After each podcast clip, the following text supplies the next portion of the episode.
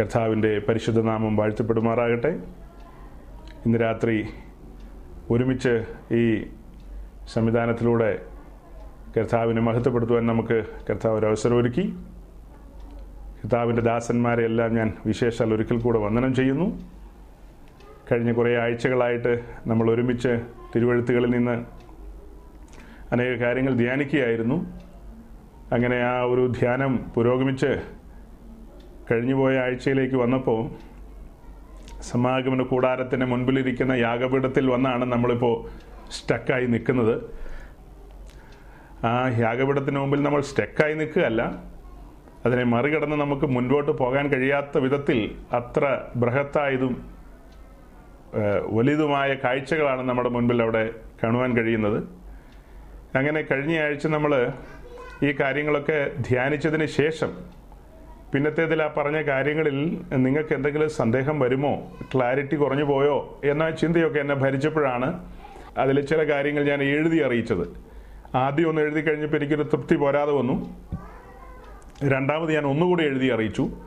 അപ്പോൾ അതിലും നിങ്ങൾക്ക് കൃത്യത കിട്ടേണ്ടതുണ്ട് അതിനു വേണ്ടിയിട്ട്. അതും പോരാത്തതിന് ആ ദിവസങ്ങളിൽ ഞാൻ ആ പ്രസംഗിച്ച ഭാഗങ്ങളെ റെക്കോർഡ് ചെയ്ത ഭാഗങ്ങളെ അതായത് കഴിഞ്ഞ ആഴ്ച നമ്മൾ പ്രസംഗിച്ച ഭാഗങ്ങൾ റെക്കോർഡ് ചെയ്തിട്ടുണ്ടായിരുന്നല്ലോ. അത് എഡിറ്റ് ചെയ്ത് നമ്മളൊരു പോഡ്കാസ്റ്റിൽ അത് അപ്ലോഡ് ചെയ്യുന്നുണ്ട്. അതും ഞാൻ നിങ്ങൾക്ക് അയച്ചു.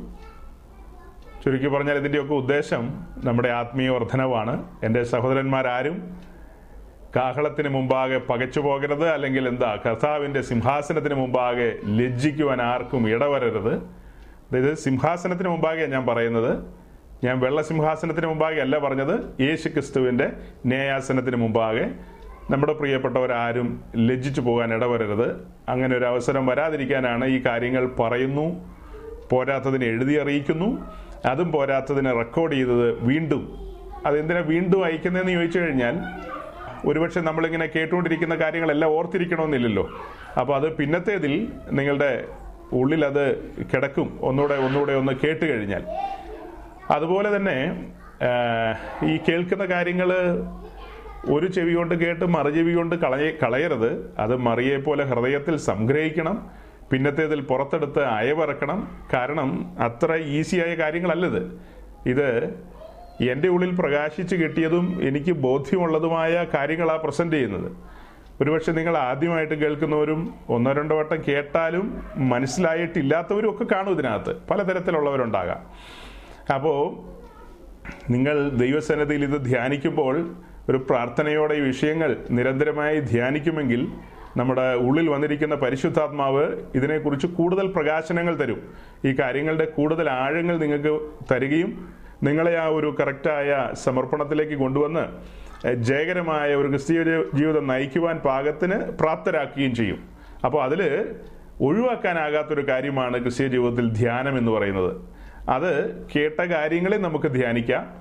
അതായത് ഈ കാര്യങ്ങളെ ഹൃദയത്തിൽ സംഗ്രഹിച്ചുകൊണ്ട് അതിനെ അയവറക്കുക. അങ്ങനെ അയവറക്കുമ്പോഴാണ് അത് നമുക്ക് ബലം ബലമായിട്ട് മാറുന്നത്. അപ്പം ഞാൻ പ്രാരംഭത്തിൽ ഇങ്ങനെ പറഞ്ഞതേ ഉള്ളൂ. വേണമെങ്കിൽ അത് ഒരു ഗുണദോഷം പോലെയൊക്കെ എടുക്കാം. ഈ സാറ്റർഡേ ഈവനിങ്ങിൽ വേഗം വന്നു. വേഗം സൂം ഓൺ ചെയ്തു. അല്ലെങ്കിൽ സൂമിലേക്ക് നമ്മൾ സൈൻ ഇൻ ചെയ്ത് കടന്നു വന്നു. അങ്ങനെ അങ്ങനെ അങ്ങനെ മുൻപോട്ട് പോകുന്നു.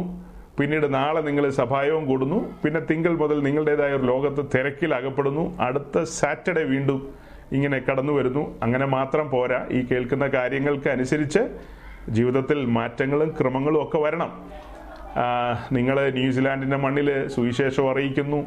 പലരെയും കാണുന്നു സാക്ഷികളാകുന്നു എന്നൊക്കെയുള്ള ചെറിയ അറിവുകൾ എനിക്കുണ്ട്. അതിലെനിക്ക് വലിയ സന്തോഷവും വിശേഷാൽ നിങ്ങളെ അഭിനന്ദിക്കുകയും ചെയ്യുകയാണ് ആ കാര്യങ്ങളിൽ അങ്ങനെ വേണം. നമ്മളെ ഓരോരോ സ്ഥലങ്ങളിൽ കർത്താവ് ആക്കി വെച്ചിരിക്കുന്നതിന്റെ പിന്നിലുള്ള ഉദ്ദേശം സാക്ഷികളാകണം എന്നുള്ളതിനാണ്. അത് കഴിഞ്ഞിട്ട് ഞാൻ ഏറ്റവും ഒടുവിൽ ഇന്ന് ഇന്ന് നിങ്ങൾക്ക് നിങ്ങളുടെ കയ്യിൽ മധ്യാനോ സന്ധിക്കോ ഒക്കെ ആയിരിക്കാം ഒരു കുറിപ്പ് കിട്ടിയത്. അത് നിങ്ങൾ എല്ലാവരും വായിച്ചോ എന്ന് എനിക്കറിയില്ല. അത് ഞാൻ വേറൊരു ഫോറത്തിൽ ഇങ്ങനെ ഒരു വലിയ ഡിസ്കഷന് പോയപ്പോൾ ഇതുപോലെ ഒരു നീണ്ട ഒരു ഒരു ഒരു സ്റ്റഡി അവിടെ നടത്തിയപ്പോൾ അവരുടെ മുമ്പിൽ പ്രസന്റ് ചെയ്താണിത്. മലയാളക്കരയിലെ അല്ലെങ്കിൽ മധ്യ കേരളത്തിലെയോ മധ്യ തിരുവിതാംകൂറിലെയോ ഒരു പെൻഡക്കോസ് ചർച്ചിന്റെ അതിലെ ഒരു ഗ്രൂപ്പ് ഫോട്ടോയുടെ ഒരു റോയാണ് ഞാൻ നിങ്ങളെ കാണിച്ചത്. അപ്പോൾ അത് നിങ്ങൾക്ക് മാത്രമല്ല ഞാൻ അയച്ചത്. ഇന്ന് നമ്മളുടെ കൂട്ടത്തിൽ ജോയിൻ ചെയ്യുമെന്ന് എനിക്ക് ബോധ്യമുള്ള ചില സഹോദരി സഹോദരന്മാരൊക്കെ ഉണ്ടല്ലോ. അവർക്കും ഞാൻ അയച്ചു കൊടുത്തു. അപ്പോൾ ഒരാൾ എന്നോട് ചോദിക്കുക ഇതിന്റെ കൂട്ടത്തിൽ ഫോട്ടോ അറ്റാച്ച് ചെയ്തിട്ടില്ലല്ലോ എന്ന് അതിനെനിക്കൊരു കാര്യം നിങ്ങളോട് പറയാനുള്ളത് ഇങ്ങനെയൊക്കെ ചോദിച്ചു കഴിഞ്ഞാൽ അതിന്റെ മറുപടി നിങ്ങളെയൊക്കെ എളുപ്പം ആളുകൾക്ക് പറ്റിക്കാൻ പറ്റുന്ന. കാരണം ആ എഴുതിയിരിക്കുന്നത് നിങ്ങൾ വായിക്കുമ്പോൾ തന്നെ മനസ്സിലാക്കണം ഇതൊരു ഭാവന കാണാനാണ് പറഞ്ഞിരിക്കുന്നത് ഞാനതൊരു ഭാവനയിലാണ്. അതിനകത്ത് യാഥാർത്ഥ്യത്തിന്റെ അംശം ഉണ്ടോ എന്ന് ചോദിച്ചാൽ യാഥാർത്ഥ്യങ്ങൾ കാണും. അങ്ങനെ എവിടെയെങ്കിലും നടന്നതാണോ അങ്ങനെ ഉള്ളതാണോ എന്ന് ചോദിച്ചാൽ ഭാഗികമായിട്ടുണ്ടാകാം.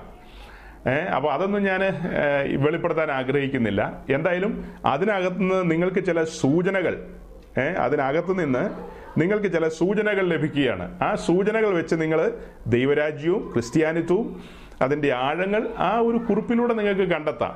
നമ്മളുടെ ഈ പഠന വിഷയവുമായിട്ടൊക്കെ അത് റിലേറ്റഡ് ആണ് കണക്റ്റഡ് ആണ്. അപ്പോൾ അത് എന്തിനാ അയച്ചെന്ന് ചോദിച്ചാൽ തുറന്നു പറഞ്ഞാൽ ദൈവരാജ്യത്തിലെ അല്പം എക്കണോമിക്സും സ്വല്പം കോമേഴ്സും ഒക്കെ പറയണമെന്ന് എനിക്കുണ്ട്. ഏറ്റവും ആദ്യം നിങ്ങളോട് ഫസ്റ്റ് ഒരു മീറ്റിംഗിൽ നമ്മൾ ഒരുമിച്ച് കൂടിയപ്പോൾ ഞാൻ അല്പം എക്കണോമിക്സും കൊമേഴ്സും ഒക്കെ പറയാൻ ആഗ്രഹിച്ചെങ്കിലും അതങ്ങനെ അധികം തുടർന്നില്ല ഞാൻ. അല്പം പറഞ്ഞു വിട്ടു.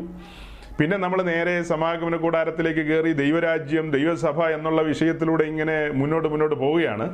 അപ്പോൾ ഈ യാഗപീഠത്തിന്റെ ചുവട്ടിൽ വരുമ്പോൾ ഞാൻ തന്നെ ഓർത്തു ഞാൻ എന്തുകൊണ്ടത് മറന്നുപോയി അല്ലെങ്കിൽ ഞാൻ എന്തുകൊണ്ടത് വിട്ടുപോയി എന്ന് ഈ രണ്ട് മൂന്ന് ആഴ്ചയായിട്ട് ഞാൻ ചിന്തിക്കുകയായിരുന്നു. അവിടെ നിന്നുകൊണ്ട് പറയേണ്ട ചില ഗൗരവമായ കാര്യങ്ങൾ. അതായത് ഒരു ചെറിയ ബ്ലാസ്റ്റിംഗ് ഒരു ചെറിയ ബ്ലാസ്റ്റിംഗ് അവിടെ നടത്തേണ്ടതുണ്ട്. അപ്പോൾ ആ ബ്ലാസ്റ്റിങ്ങും കൂടെയൊക്കെ നടത്തി അങ്ങനെ പോയാലാണ് നമുക്ക് ഈ കാര്യങ്ങൾ ആഴത്തിൽ മനസ്സിലാക്കാൻ പറ്റുകയുള്ളൂ. അപ്പം അത് പിറകെ പറഞ്ഞു വരുമ്പോൾ ഉരുത്തിരിഞ്ഞു വന്നാൽ ഇന്ന് പറയാം. അതെനിക്ക് സൂക്ഷം പറയാൻ പറ്റില്ല പറയാൻ പറ്റുമോ ഇല്ലയോ എന്നുള്ളത്. ഇല്ലെങ്കിൽ അടുത്ത തവണത്തേക്ക് പറഞ്ഞു പോകാം. ഓക്കെ അപ്പോൾ കഴിഞ്ഞ തവണ നമ്മൾ സംഖ്യാപുസ്തകം നാലാം അധ്യായത്തിൽ നിന്നുകൊണ്ടുള്ള ചില കാര്യങ്ങളാണ് പറഞ്ഞത്. സമാഗമന കൂടാരത്തിന് മുൻപിലിരിക്കുന്ന യാഗപീഠം. യാഗപീഠത്തെ മാത്രമാണ് നമ്മൾ നോക്കിയത്. സമാഗമന കൂടാരത്തിലുള്ള എല്ലാ ഉപകരണങ്ങളും നമ്മുടെ മുൻപിലുണ്ട്. അതെല്ലാം നാലാം അധ്യായത്തിൽ ചുമക്കേണ്ട വിധങ്ങളാണ് അവിടെ കാണിക്കുന്നത്. ഞാൻ പറഞ്ഞതിൽ നിങ്ങൾക്ക് കൃത്യതക്കുറവ് വന്നോ എന്ന് എനിക്ക് സംശയം വന്നപ്പോഴാണ് ഞാനത് എഴുത്തുകളിലൂടെ നിങ്ങളെ അറിയിക്കാൻ പരിശ്രമിച്ചത്. നമ്മുടെ സഹോദരന്മാർ ചിലർ ചോദിച്ചതുപോലെ നാലാം അധ്യായത്തിൽ ശുശ്രൂഷയ്ക്ക് ഉപയോഗിക്കുന്ന ഉപകരണങ്ങൾ യാത്ര ചെയ്യുമ്പോൾ അത് യാഗപീഠത്തിനകത്തെടുത്ത് വെച്ച് മൂടിക്കൊണ്ടു പോകുന്ന ഒരു കാര്യത്തെക്കുറിച്ച് പറഞ്ഞു. ചില സഹോദരന്മാർ അതിനൊരു സൂചന തന്നു. അവിടെ അഞ്ചില്ലല്ലോ നാലേ ഉള്ളൂവല്ലോ നാല് ഉപകരണങ്ങളെ കാണുന്നുള്ളല്ലോ എന്ന്. അപ്പോൾ അതിന് ഞാൻ മറുപടി എഴുത്തിൽ എഴുതിയിട്ടുണ്ട്. അഞ്ചിലൊന്നാണ് തീക്കലശം അഥവാ ഫയർ പാൻ. ആ ഫയർ പാനിലാണ് ഈ യാത്രയിൽ അവർ തീ പകരുന്നത്. യാഗപീഠത്തിൽ നിന്ന് വെണ്ണീർ നീക്കി തീ മാറ്റുമ്പോൾ തീ തീക്കലശത്തിലേക്കാണ് മാറ്റുന്നത്. അതായത് ഫയർ പാനിലേക്ക് മാറ്റും. തീക്കലശത്തിലൂടെയാണ് പിന്നീട് അടുത്ത സ്ഥലത്തേക്ക് അടുത്ത സ്ഥലത്ത് അവർ ക്യാമ്പ് ചെയ്യാൻ പോകുമ്പോൾ ഇത് കൊണ്ടുപോകുന്നത്. അപ്പോൾ അങ്ങനെ അവിടെ ചെന്നിട്ട് യാഗപീഠം സെറ്റ് ചെയ്യുന്നു. യാഗപീഠത്തിലേക്ക് അത് പകരുന്നു. ഈ ഒരു പ്രക്രിയയിലാണ് മുൻപോട്ട് പോകുന്നത്. അപ്പോൾ ഇതിനകത്ത് ഈ തീയുടെ കാര്യം നോക്കുക. ആ വെളിപ്പെട്ട തീ അല്ലെങ്കിൽ യാഗപീഠത്തിൽ കത്തിയ തീ. ഓക്കെ അതും പറയുമ്പോഴാണ് യാഗപീഠത്തിൽ കത്തിയ തീയുടെ ഒരു സൂചനയ്ക്ക് ഞാനൊരു വീഡിയോയും നിങ്ങൾക്ക് അയച്ചു. വീഡിയോ മീൻസ് ഒരു ചെറിയ പ്രസന്റേഷൻ. അത് നമ്മുടെ ഒരു സഹോദരൻ ഒരിക്കൽ ചെയ്തതാ.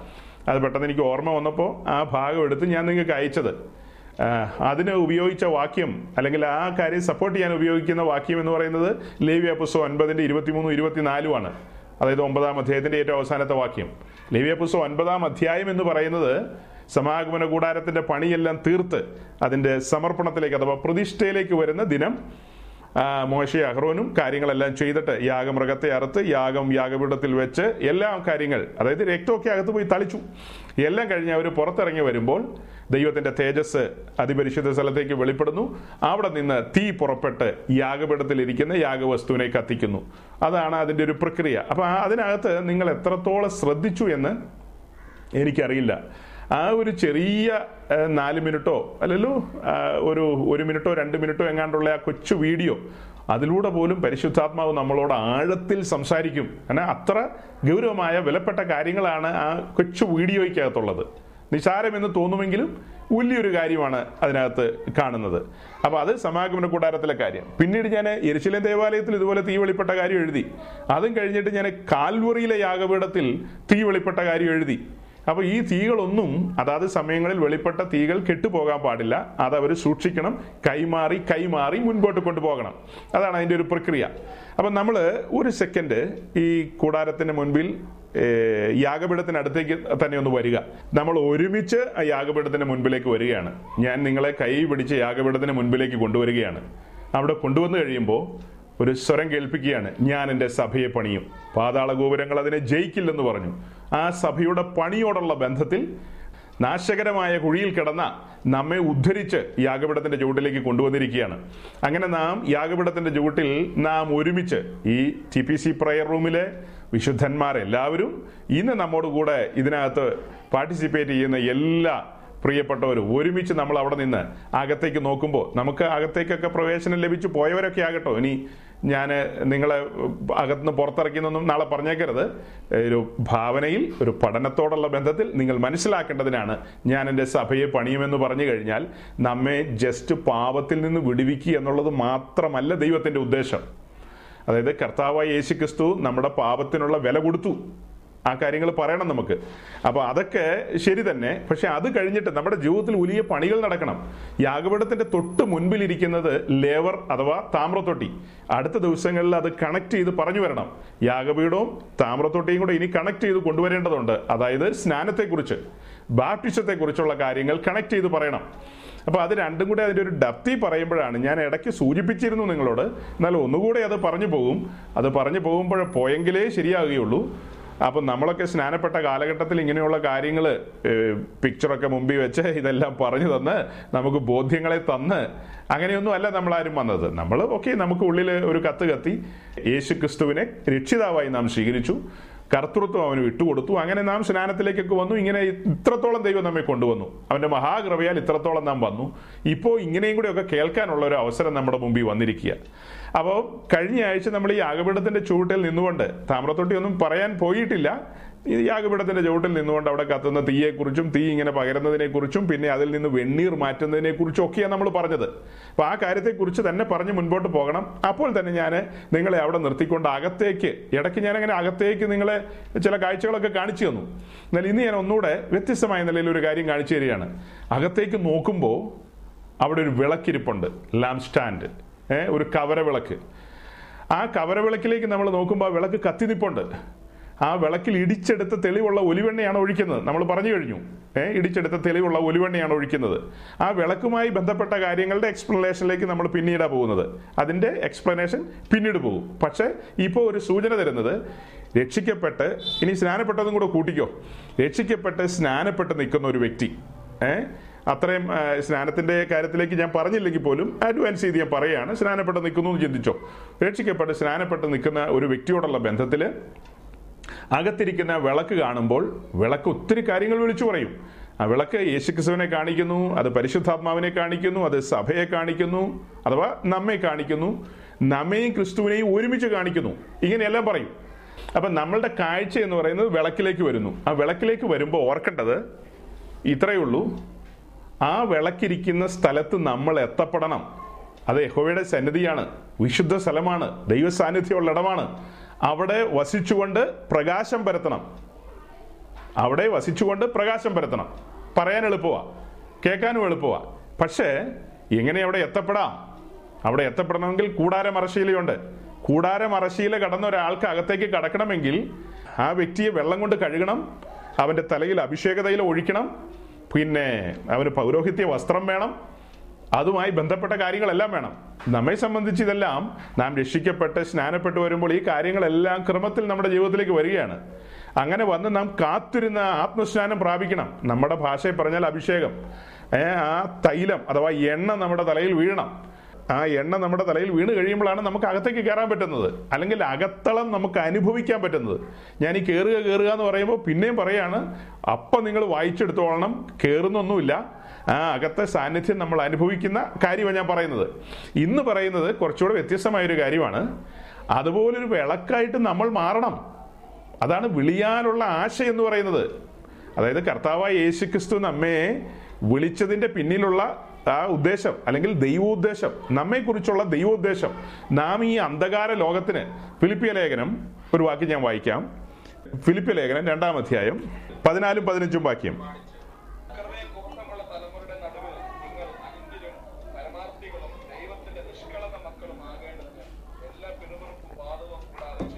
അവരുടെ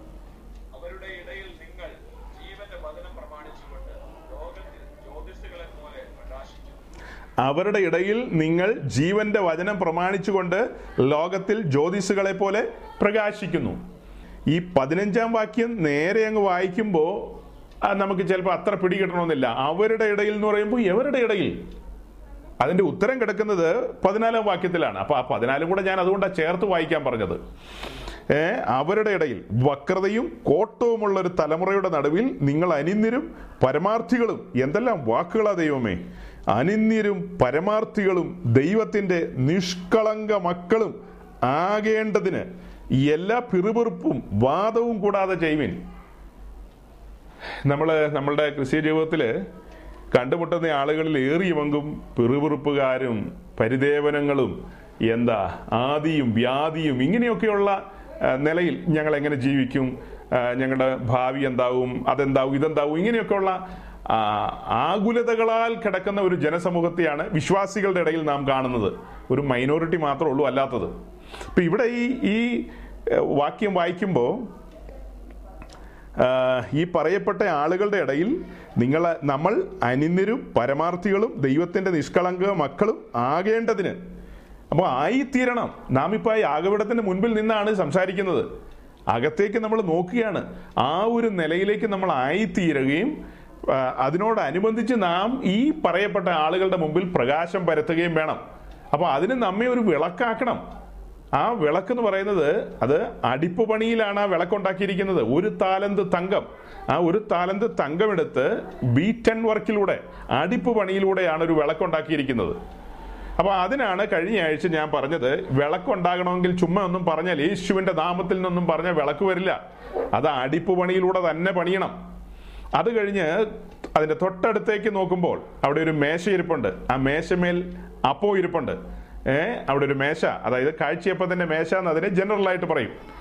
ആ കാഴ്ചയപ്പത്തിന്റെ മേശ അതിനെക്കുറിച്ച് പറയുമ്പോൾ അത് ക്രിസ്തുവിനെ കുറിച്ചാണ് അതൊക്കെ കാണിക്കുന്നത് മേശയും അപ്പോ ഒക്കെ ക്രിസ്തുവിനെ കുറിച്ചാണ് കാണിക്കുന്നത്. അത് നിഴൽ പഠിപ്പിക്കുമ്പോൾ ഇത് ഷാഡോയാണ് പഴയ നിയമം. അപ്പൊ ആ പഴയ നിയമത്തിലെ കാര്യങ്ങൾ നിഴൽ പഠിപ്പിക്കുമ്പോൾ പല ആംഗിളിൽ നിന്നാണ് പറയുന്നത്. അതാണ് ഞാൻ വിളക്ക് ക്രിസ്തുവാണെന്നും പരിശുദ്ധാത്മാവാണെന്നും ഒക്കെ പറഞ്ഞു. അതാത് കോണ്ടസ്റ്റിലാണ് അത് എക്സ്പ്ലെയിൻ ചെയ്യുന്നത്. അപ്പൊ ഇവിടെ ഞാൻ ആ മേശ ക്രിസ്തുവിനെ കാണിച്ചിട്ട് ആ മേശമേലിരിക്കുന്ന അപ്പം നമ്മെ ഓരോരുത്തരെയായിട്ട് കാണിക്കുകയാണ്. മേശ ക്രിസ്തുവായിട്ട് കാണിച്ചിട്ട് അതിനൊക്കെ വാക്യങ്ങൾ സപ്പോർട്ട് ചെയ്യുന്ന വാക്യങ്ങൾ. ആ വിഷയത്തിന്റെ എക്സ്പ്ലനേഷനിലേക്ക് പോകുമ്പോഴാണ് അതിന്റെ വിശദീകരണത്തിലേക്ക് പോകുമ്പോൾ അതിന്റെ വാക്യങ്ങൾ സപ്പോർട്ടിങ് വാക്യങ്ങളൊക്കെ എടുക്കാം. അപ്പോൾ ഇപ്പോ ഒറ്റ ജനറൽ ആയിട്ടൊന്ന് പറഞ്ഞ് ഒന്ന് ബോധ്യപ്പെടുത്താനാണ്. കഴിഞ്ഞ ആഴ്ചത്തെ തുടർച്ച തന്നെയാണ് പറയുന്നത്. അപ്പോൾ അതിന്റെ ഒരു ബോധ്യത്തിലേക്ക് വരണമെങ്കിലാണ് ഇതിങ്ങനെയൊന്ന് പറയുന്നത്. ആ മേശമേൽ ഇരിക്കുന്ന അപ്പം. അപ്പം ചുമ്മാ ഞാൻ ആദ്യം പറഞ്ഞ പോലെ ഒരു കാലത്തൊക്കെ ഞാൻ ഇങ്ങനെ പറയാറുണ്ട് in the name of Jesus touch എന്നൊക്കെ പറയുമ്പോഴത്തേക്കും. നിങ്ങൾ അങ്ങനെ ഒത്തിരി കേട്ടിട്ടുള്ളവരാ. ന്യൂസിലാൻഡുകാരെന്ന് പറഞ്ഞാൽ മൊത്തത്തിൽ അങ്ങനെ കേട്ടിട്ടുള്ളവരാണ്. New Zealand Australia Canada America Europe മൊത്തം in the name of Jesus touch എന്ന് പറയുമ്പോഴത്തേക്കും മേശമേൽ അപ്പം വരുന്നു. അങ്ങനെയൊന്നും വരില്ല കേട്ടോ സഹോദരങ്ങളെ. ഇപ്പോൾ മിഡിൽ ഈസ്റ്റിലുള്ള സഹോദരങ്ങൾ നമ്മളെ കേൾക്കുന്നുണ്ട്. അവരൊക്കെ ഒത്തിരി ഇൻ ദ നെയിം ഓഫ് ജീസസും ടച്ചും ഏഹ് തെള്ളിയിടലും ഒക്കെ ഒത്തിരി കണ്ടതും കേട്ടതുമായ ആൾക്കാരാണ്. അങ്ങനെ തെള്ളിയിട്ടാലൊന്നും അപ്പമായിട്ട് മാറില്ല. തെള്ളിയിട്ടാൽ മറിഞ്ഞ് വീഴാൻ കഴുത്തൊടിഞ്ഞു പോകുന്നു മാത്രം. ഏഹ് വീഴുമ്പോൾ ആരെങ്കിലും താങ്ങാനുണ്ടെങ്കിൽ ഓക്കെ. നിങ്ങൾ കണ്ടിട്ടില്ലേ പുറകിൽ നിന്ന് ഇങ്ങനെ താങ്ങുക. ഞാൻ ഈ വിശ്വാസത്തിൽ വന്ന് കുറച്ച് കാലം മുൻപോട്ട് പോയപ്പോൾ ഞങ്ങൾ ഉൾപ്പെട്ട് നിൽക്കുന്ന ആ വലിയ സമൂഹം വലിയ സംഘടന ലോകത്തിലെ ഏറ്റവും വലിയ പെന്തിക്കോ സംഘടനയാണ് ഞങ്ങളുടെ അപ്പോൾ അതിന്റെ ഏറ്റവും തലപ്പത്തിരിക്കുന്ന സീനിയർ മോസ്റ്റ് സൂപ്രണ്ടന്റ് അദ്ദേഹം ഇങ്ങനെ ആളുകളെ തെള്ളിയിടും. ആളുകളുടെ കഴുത്തൊടിയാതെ അത് പുറകിൽ നിന്ന് താങ്ങുന്ന ഒരു ശുശ്രൂഷയായിരുന്നു എന്റേത് ഇങ്ങനെ വീഴുന്ന ആൾക്കാരെ തറയിൽ പോയി തലയടിക്കാതെ അവരുടെ പുറകിൽ നിന്ന് താങ്ങിക്കൊടുക്കും. അങ്ങനെ അവരെ പിടിച്ച് താഴെ കിടത്തും. അപ്പൊ ഇന്ന് ആ ശുശ്രൂഷയ്ക്ക് പകരം അങ്ങനെ വീണ് കിടക്കുന്ന ആളുകളെ കൈ പിടിച്ച് എഴുന്നേൽപ്പിക്കുന്ന ഒരു ശുശ്രൂഷയാണ് ഇപ്പൊ ചെയ്തുകൊണ്ടിരിക്കുന്നത്. ഒരു സമയത്ത് ഞാൻ ഇങ്ങനെ ഈ നേതാക്കന്മാരുടെ കൂടെ നടന്ന കാലത്ത് അവർ തള്ളിയിടുന്ന ആൾക്കാരെ തലപൊട്ടാതെ താങ്ങി താഴെ കിടത്തും. ഇന്ന് അങ്ങനെ കിടക്കുന്ന പുള്ളികളെയൊക്കെ കൈ പിടിച്ച് നിവർത്തി നിർത്തുന്ന ഒരു പരിപാടിയാണ്. അപ്പോൾ പറഞ്ഞു വരുന്നത് മേശമേൽ ചുമ്മ അപ്പം വരില്ല. ഈ ഗോതമ്പ് കൊയ്തെടുക്കുന്നതും മെതിക്കുന്നതും പൊടിക്കുന്നതും അതിനെക്കുറിച്ചൊക്കെ പറയണം. അങ്ങനെ അത് കുഴച്ച് തീയിൽ ചുട്ട് ആ ഒരു നിലയിലാണ് ഈ മേശപ്പുറത്ത് വരുന്നത്. എന്തെല്ലാം പ്രോസസ്സുകളാ. അപ്പോൾ അങ്ങനെ യജമാനന്റെ കരത്തിലിരുന്നു കൊണ്ട് അനേകർക്ക് പ്രയോജനപ്പെടുന്ന അപ്പങ്ങളായിട്ട് നാം ഓരോരുത്തരും മാറേണ്ടതുണ്ട്.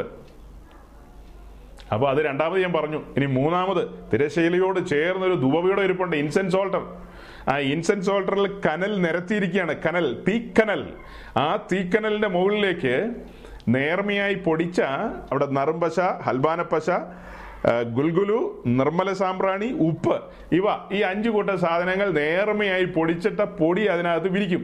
അങ്ങനെയാണ് അവിടെ സുഗന്ധ ധൂപം കത്തിക്കുന്നത്. അപ്പോൾ ആ ഇൻസെൻസ് ഓൾട്ടർ ക്രിസ്തുവിനെ കാണിക്കുകയാണ്.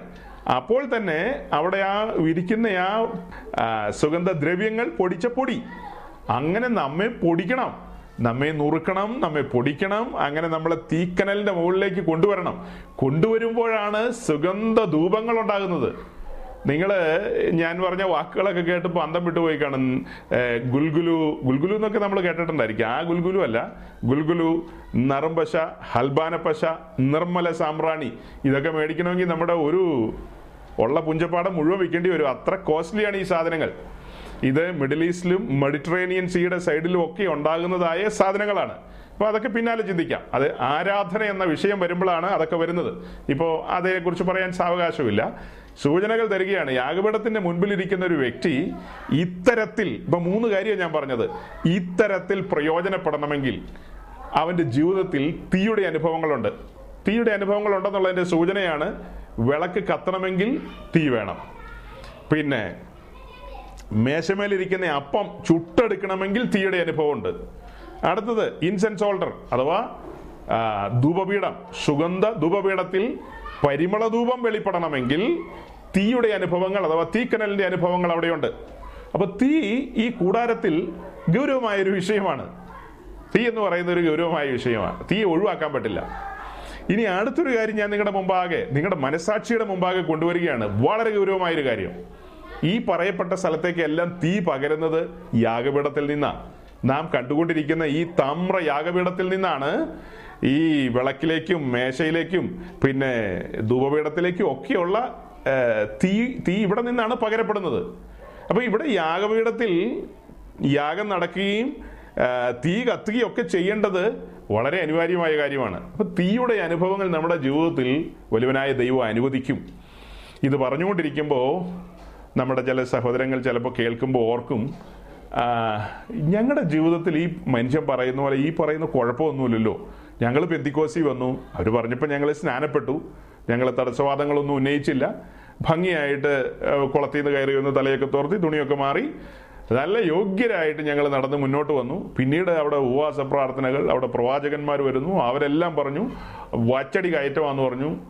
ഒന്നും തെറ്റിയില്ല. പറഞ്ഞതുപോലെ തന്നെ. മഞ്ഞ് പെയ്യുന്ന രാജ്യങ്ങളിലേക്ക് വിടുമെന്ന് പറഞ്ഞു. കറക്റ്റ് അതുപോലെ തന്നെ ഞങ്ങൾ മഞ്ഞ് പെയ്യുന്ന രാജ്യങ്ങളിൽ വന്നു. ഞങ്ങൾ പ്രതീക്ഷിച്ചതിനേക്കാളും അപ്പുറമായി ശ്രേഷ്ഠമായി ഞങ്ങൾക്ക് പ്രൊമോഷനും കാര്യങ്ങളും ഒക്കെ ലഭിച്ചു. അങ്ങനെ ഞങ്ങൾ ഇതാ മുൻപോട്ട് മുൻപോട്ട് മുൻപോട്ട് വന്നിരിക്കുന്നു. ഈ പറയപ്പെടുന്ന തീയും ഒന്നും ഞങ്ങൾ അങ്ങനെ തീയും പുകയൊന്നും ഞങ്ങൾ കാണുന്നില്ലല്ലോ. ഞങ്ങൾ ഇതൊന്നും ഇങ്ങനെ ആ ഒരു നിലയിൽ പ്രതീക്ഷിക്കുന്ന പോലുമില്ല. അങ്ങനെ ഒരു കാര്യങ്ങളൊന്നും. എന്ന നിലയിൽ ചിന്തിക്കുന്ന ആരെങ്കിലും ഉണ്ടെങ്കിൽ അവരോടായി പറയാം. ഈ യാഗപീഠത്തിലേക്ക് ഒന്ന് സൂക്ഷിച്ചു നോക്കുക. ആ യാഗപീഠ സമർപ്പണത്തെയാണ് വിളിച്ചു പറയുന്നത് സമർപ്പണത്തെ. നിങ്ങൾ അങ്ങനെ ഒരു സമർപ്പണത്തിലേക്ക് വന്ന് ഏൽപ്പിച്ചു കൊടുത്താൽ തൽക്ഷണം പരിപാടി സ്റ്റാർട്ട് ചെയ്യും. അങ്ങനെ ഒരു സമർപ്പണത്തിലേക്കും അങ്ങനെ ഒരു ആഗ്രഹത്തിലേക്കും അടിയനിതാ എന്നെയും പണിയണമേ.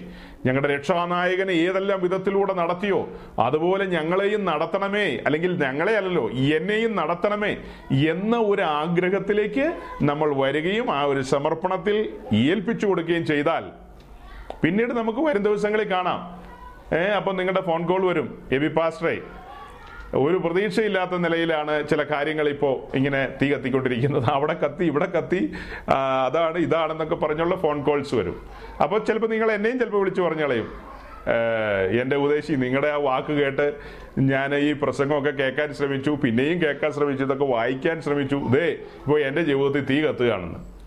അപ്പോൾ സങ്കടപ്പെടേണ്ട ആവശ്യമില്ല. ഞാൻ പറയുന്നു നിങ്ങൾ സന്തോഷിക്കുക. സന്തോഷിക്കണം. കാരണം ഈ തീയുടെ അനുഭവങ്ങളാണ് നിങ്ങളെ സത്യാരാധനയിലേക്ക് നയിക്കുന്നത്.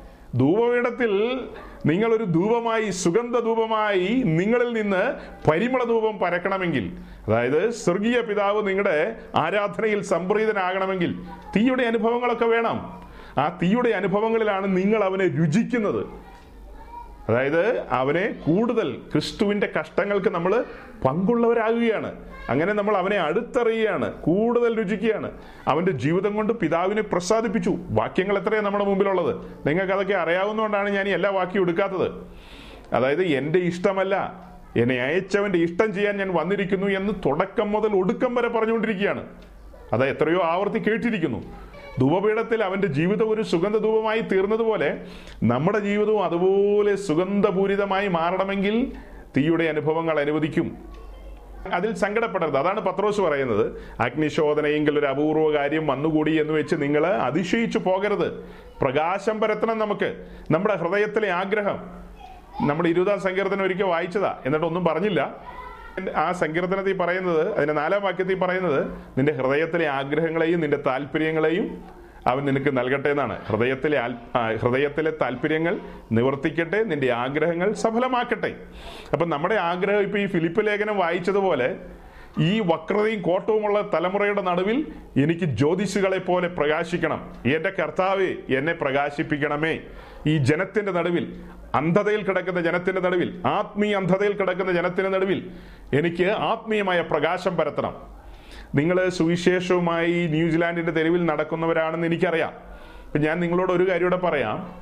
നിങ്ങൾ പറയുന്ന സുവിശേഷത്തിലല്ല ഗൗരവം ഇരിക്കുന്നത് അതിനേക്കാൾ അപ്പുറം നിങ്ങളുടെ ജീവിതമാകുന്ന സുവിശേഷത്തിനാണ് ഗൗരവം. നിങ്ങളുടെ ജീവിതമാകുന്ന സുവിശേഷം യാഗപീഠത്തിൽ ഇതുപോലെ എരിയുന്നതും ധൂപപീഠത്തിൽ പരിമളം പരത്തുന്നതുമാണെങ്കിൽ നിങ്ങൾ പറയുന്ന വാക്കുകൾക്ക് അവിടെയാണ് ഗാംഭീര്യം വരുന്നത്. നിങ്ങൾ പറയുന്ന സുവിശേഷം അത് സിസ്റ്റമാറ്റിക്കലി ഓക്കെയാ സിസ്റ്റമാറ്റിക്കലിയാണ് നിങ്ങൾ പറയുന്നത്. അത് തിയറട്ടിക്കലി അല്ല ഓക്കെയാ പക്ഷെ നിങ്ങൾ യാഗപീഠത്തിലും അല്ല നിങ്ങൾ ധൂപപീഠത്തിലും അല്ല. എങ്കിൽ നിങ്ങൾ പറയുന്ന സുവിശേഷം നിങ്ങൾ ആളുകളെ അങ്ങോട്ടല്ലേ ആഹ്വാനം ചെയ്യുന്നത്? വരുവിൻ വരുവിൻ. മാസ്റ്റ് വെൽക്കം കടന്നു വരുവിൻ. എന്ന് പറഞ്ഞ് സകലരെയും നിങ്ങൾ അങ്ങോട്ടാണ് വിളിക്കുന്നത്. ക്രിസ്തുവിന്റെ ക്രൂശിങ്കിലേക്കാണ് എല്ലാവരും നിങ്ങൾ ആഹ്വാനം ചെയ്യുന്നത്. നിങ്ങൾ ക്രൂശി ചുമക്കുന്നവരല്ലെങ്കിൽ അതായത് നിങ്ങൾ സമർപ്പിതരല്ലെങ്കിൽ നിങ്ങൾ വിളിക്കുന്ന സുവിശേഷത്തിന് ജീവൻ ഉണ്ടാകില്ല അത് കേൾക്കുന്നവന് തന്നെ മനസ്സിലാകും. ഇത് ഇവരെന്തോ ഒരു ഡ്യൂട്ടി തീർക്കാൻ വേണ്ടി ഒരു ട്രാക്റ്റുമായിട്ട് ഇറങ്ങി വന്നിരിക്കുന്നതാണെന്ന് അവർക്ക് തോന്നിപ്പോകും. അതേസമയം നിങ്ങൾ ആ നിലയിൽ ജീവിക്കുന്നവരാണെങ്കിൽ നിങ്ങൾ ഒരു ട്രാക്ട് കൊടുക്കുമ്പോൾ അവിടെ വ്യാപരിക്കുന്ന ഒരു അഭിഷേകത്തിന്റെ പ്രവൃത്തിയുണ്ട്. നിങ്ങൾ പറയുന്ന ഒരു വാക്കുണ്ട്. യേശു ക്രിസ്തുവിനെ കുറിച്ച് നിങ്ങൾക്ക് റോമാലേഖനൊന്നും ആഴത്തിൽ പറയാൻ അറിയണമെന്നില്ല. നിങ്ങൾ സമാഗമന കൂടാതെ എല്ലാം പ്രസന്റ് ചെയ്യണമെന്നല്ല.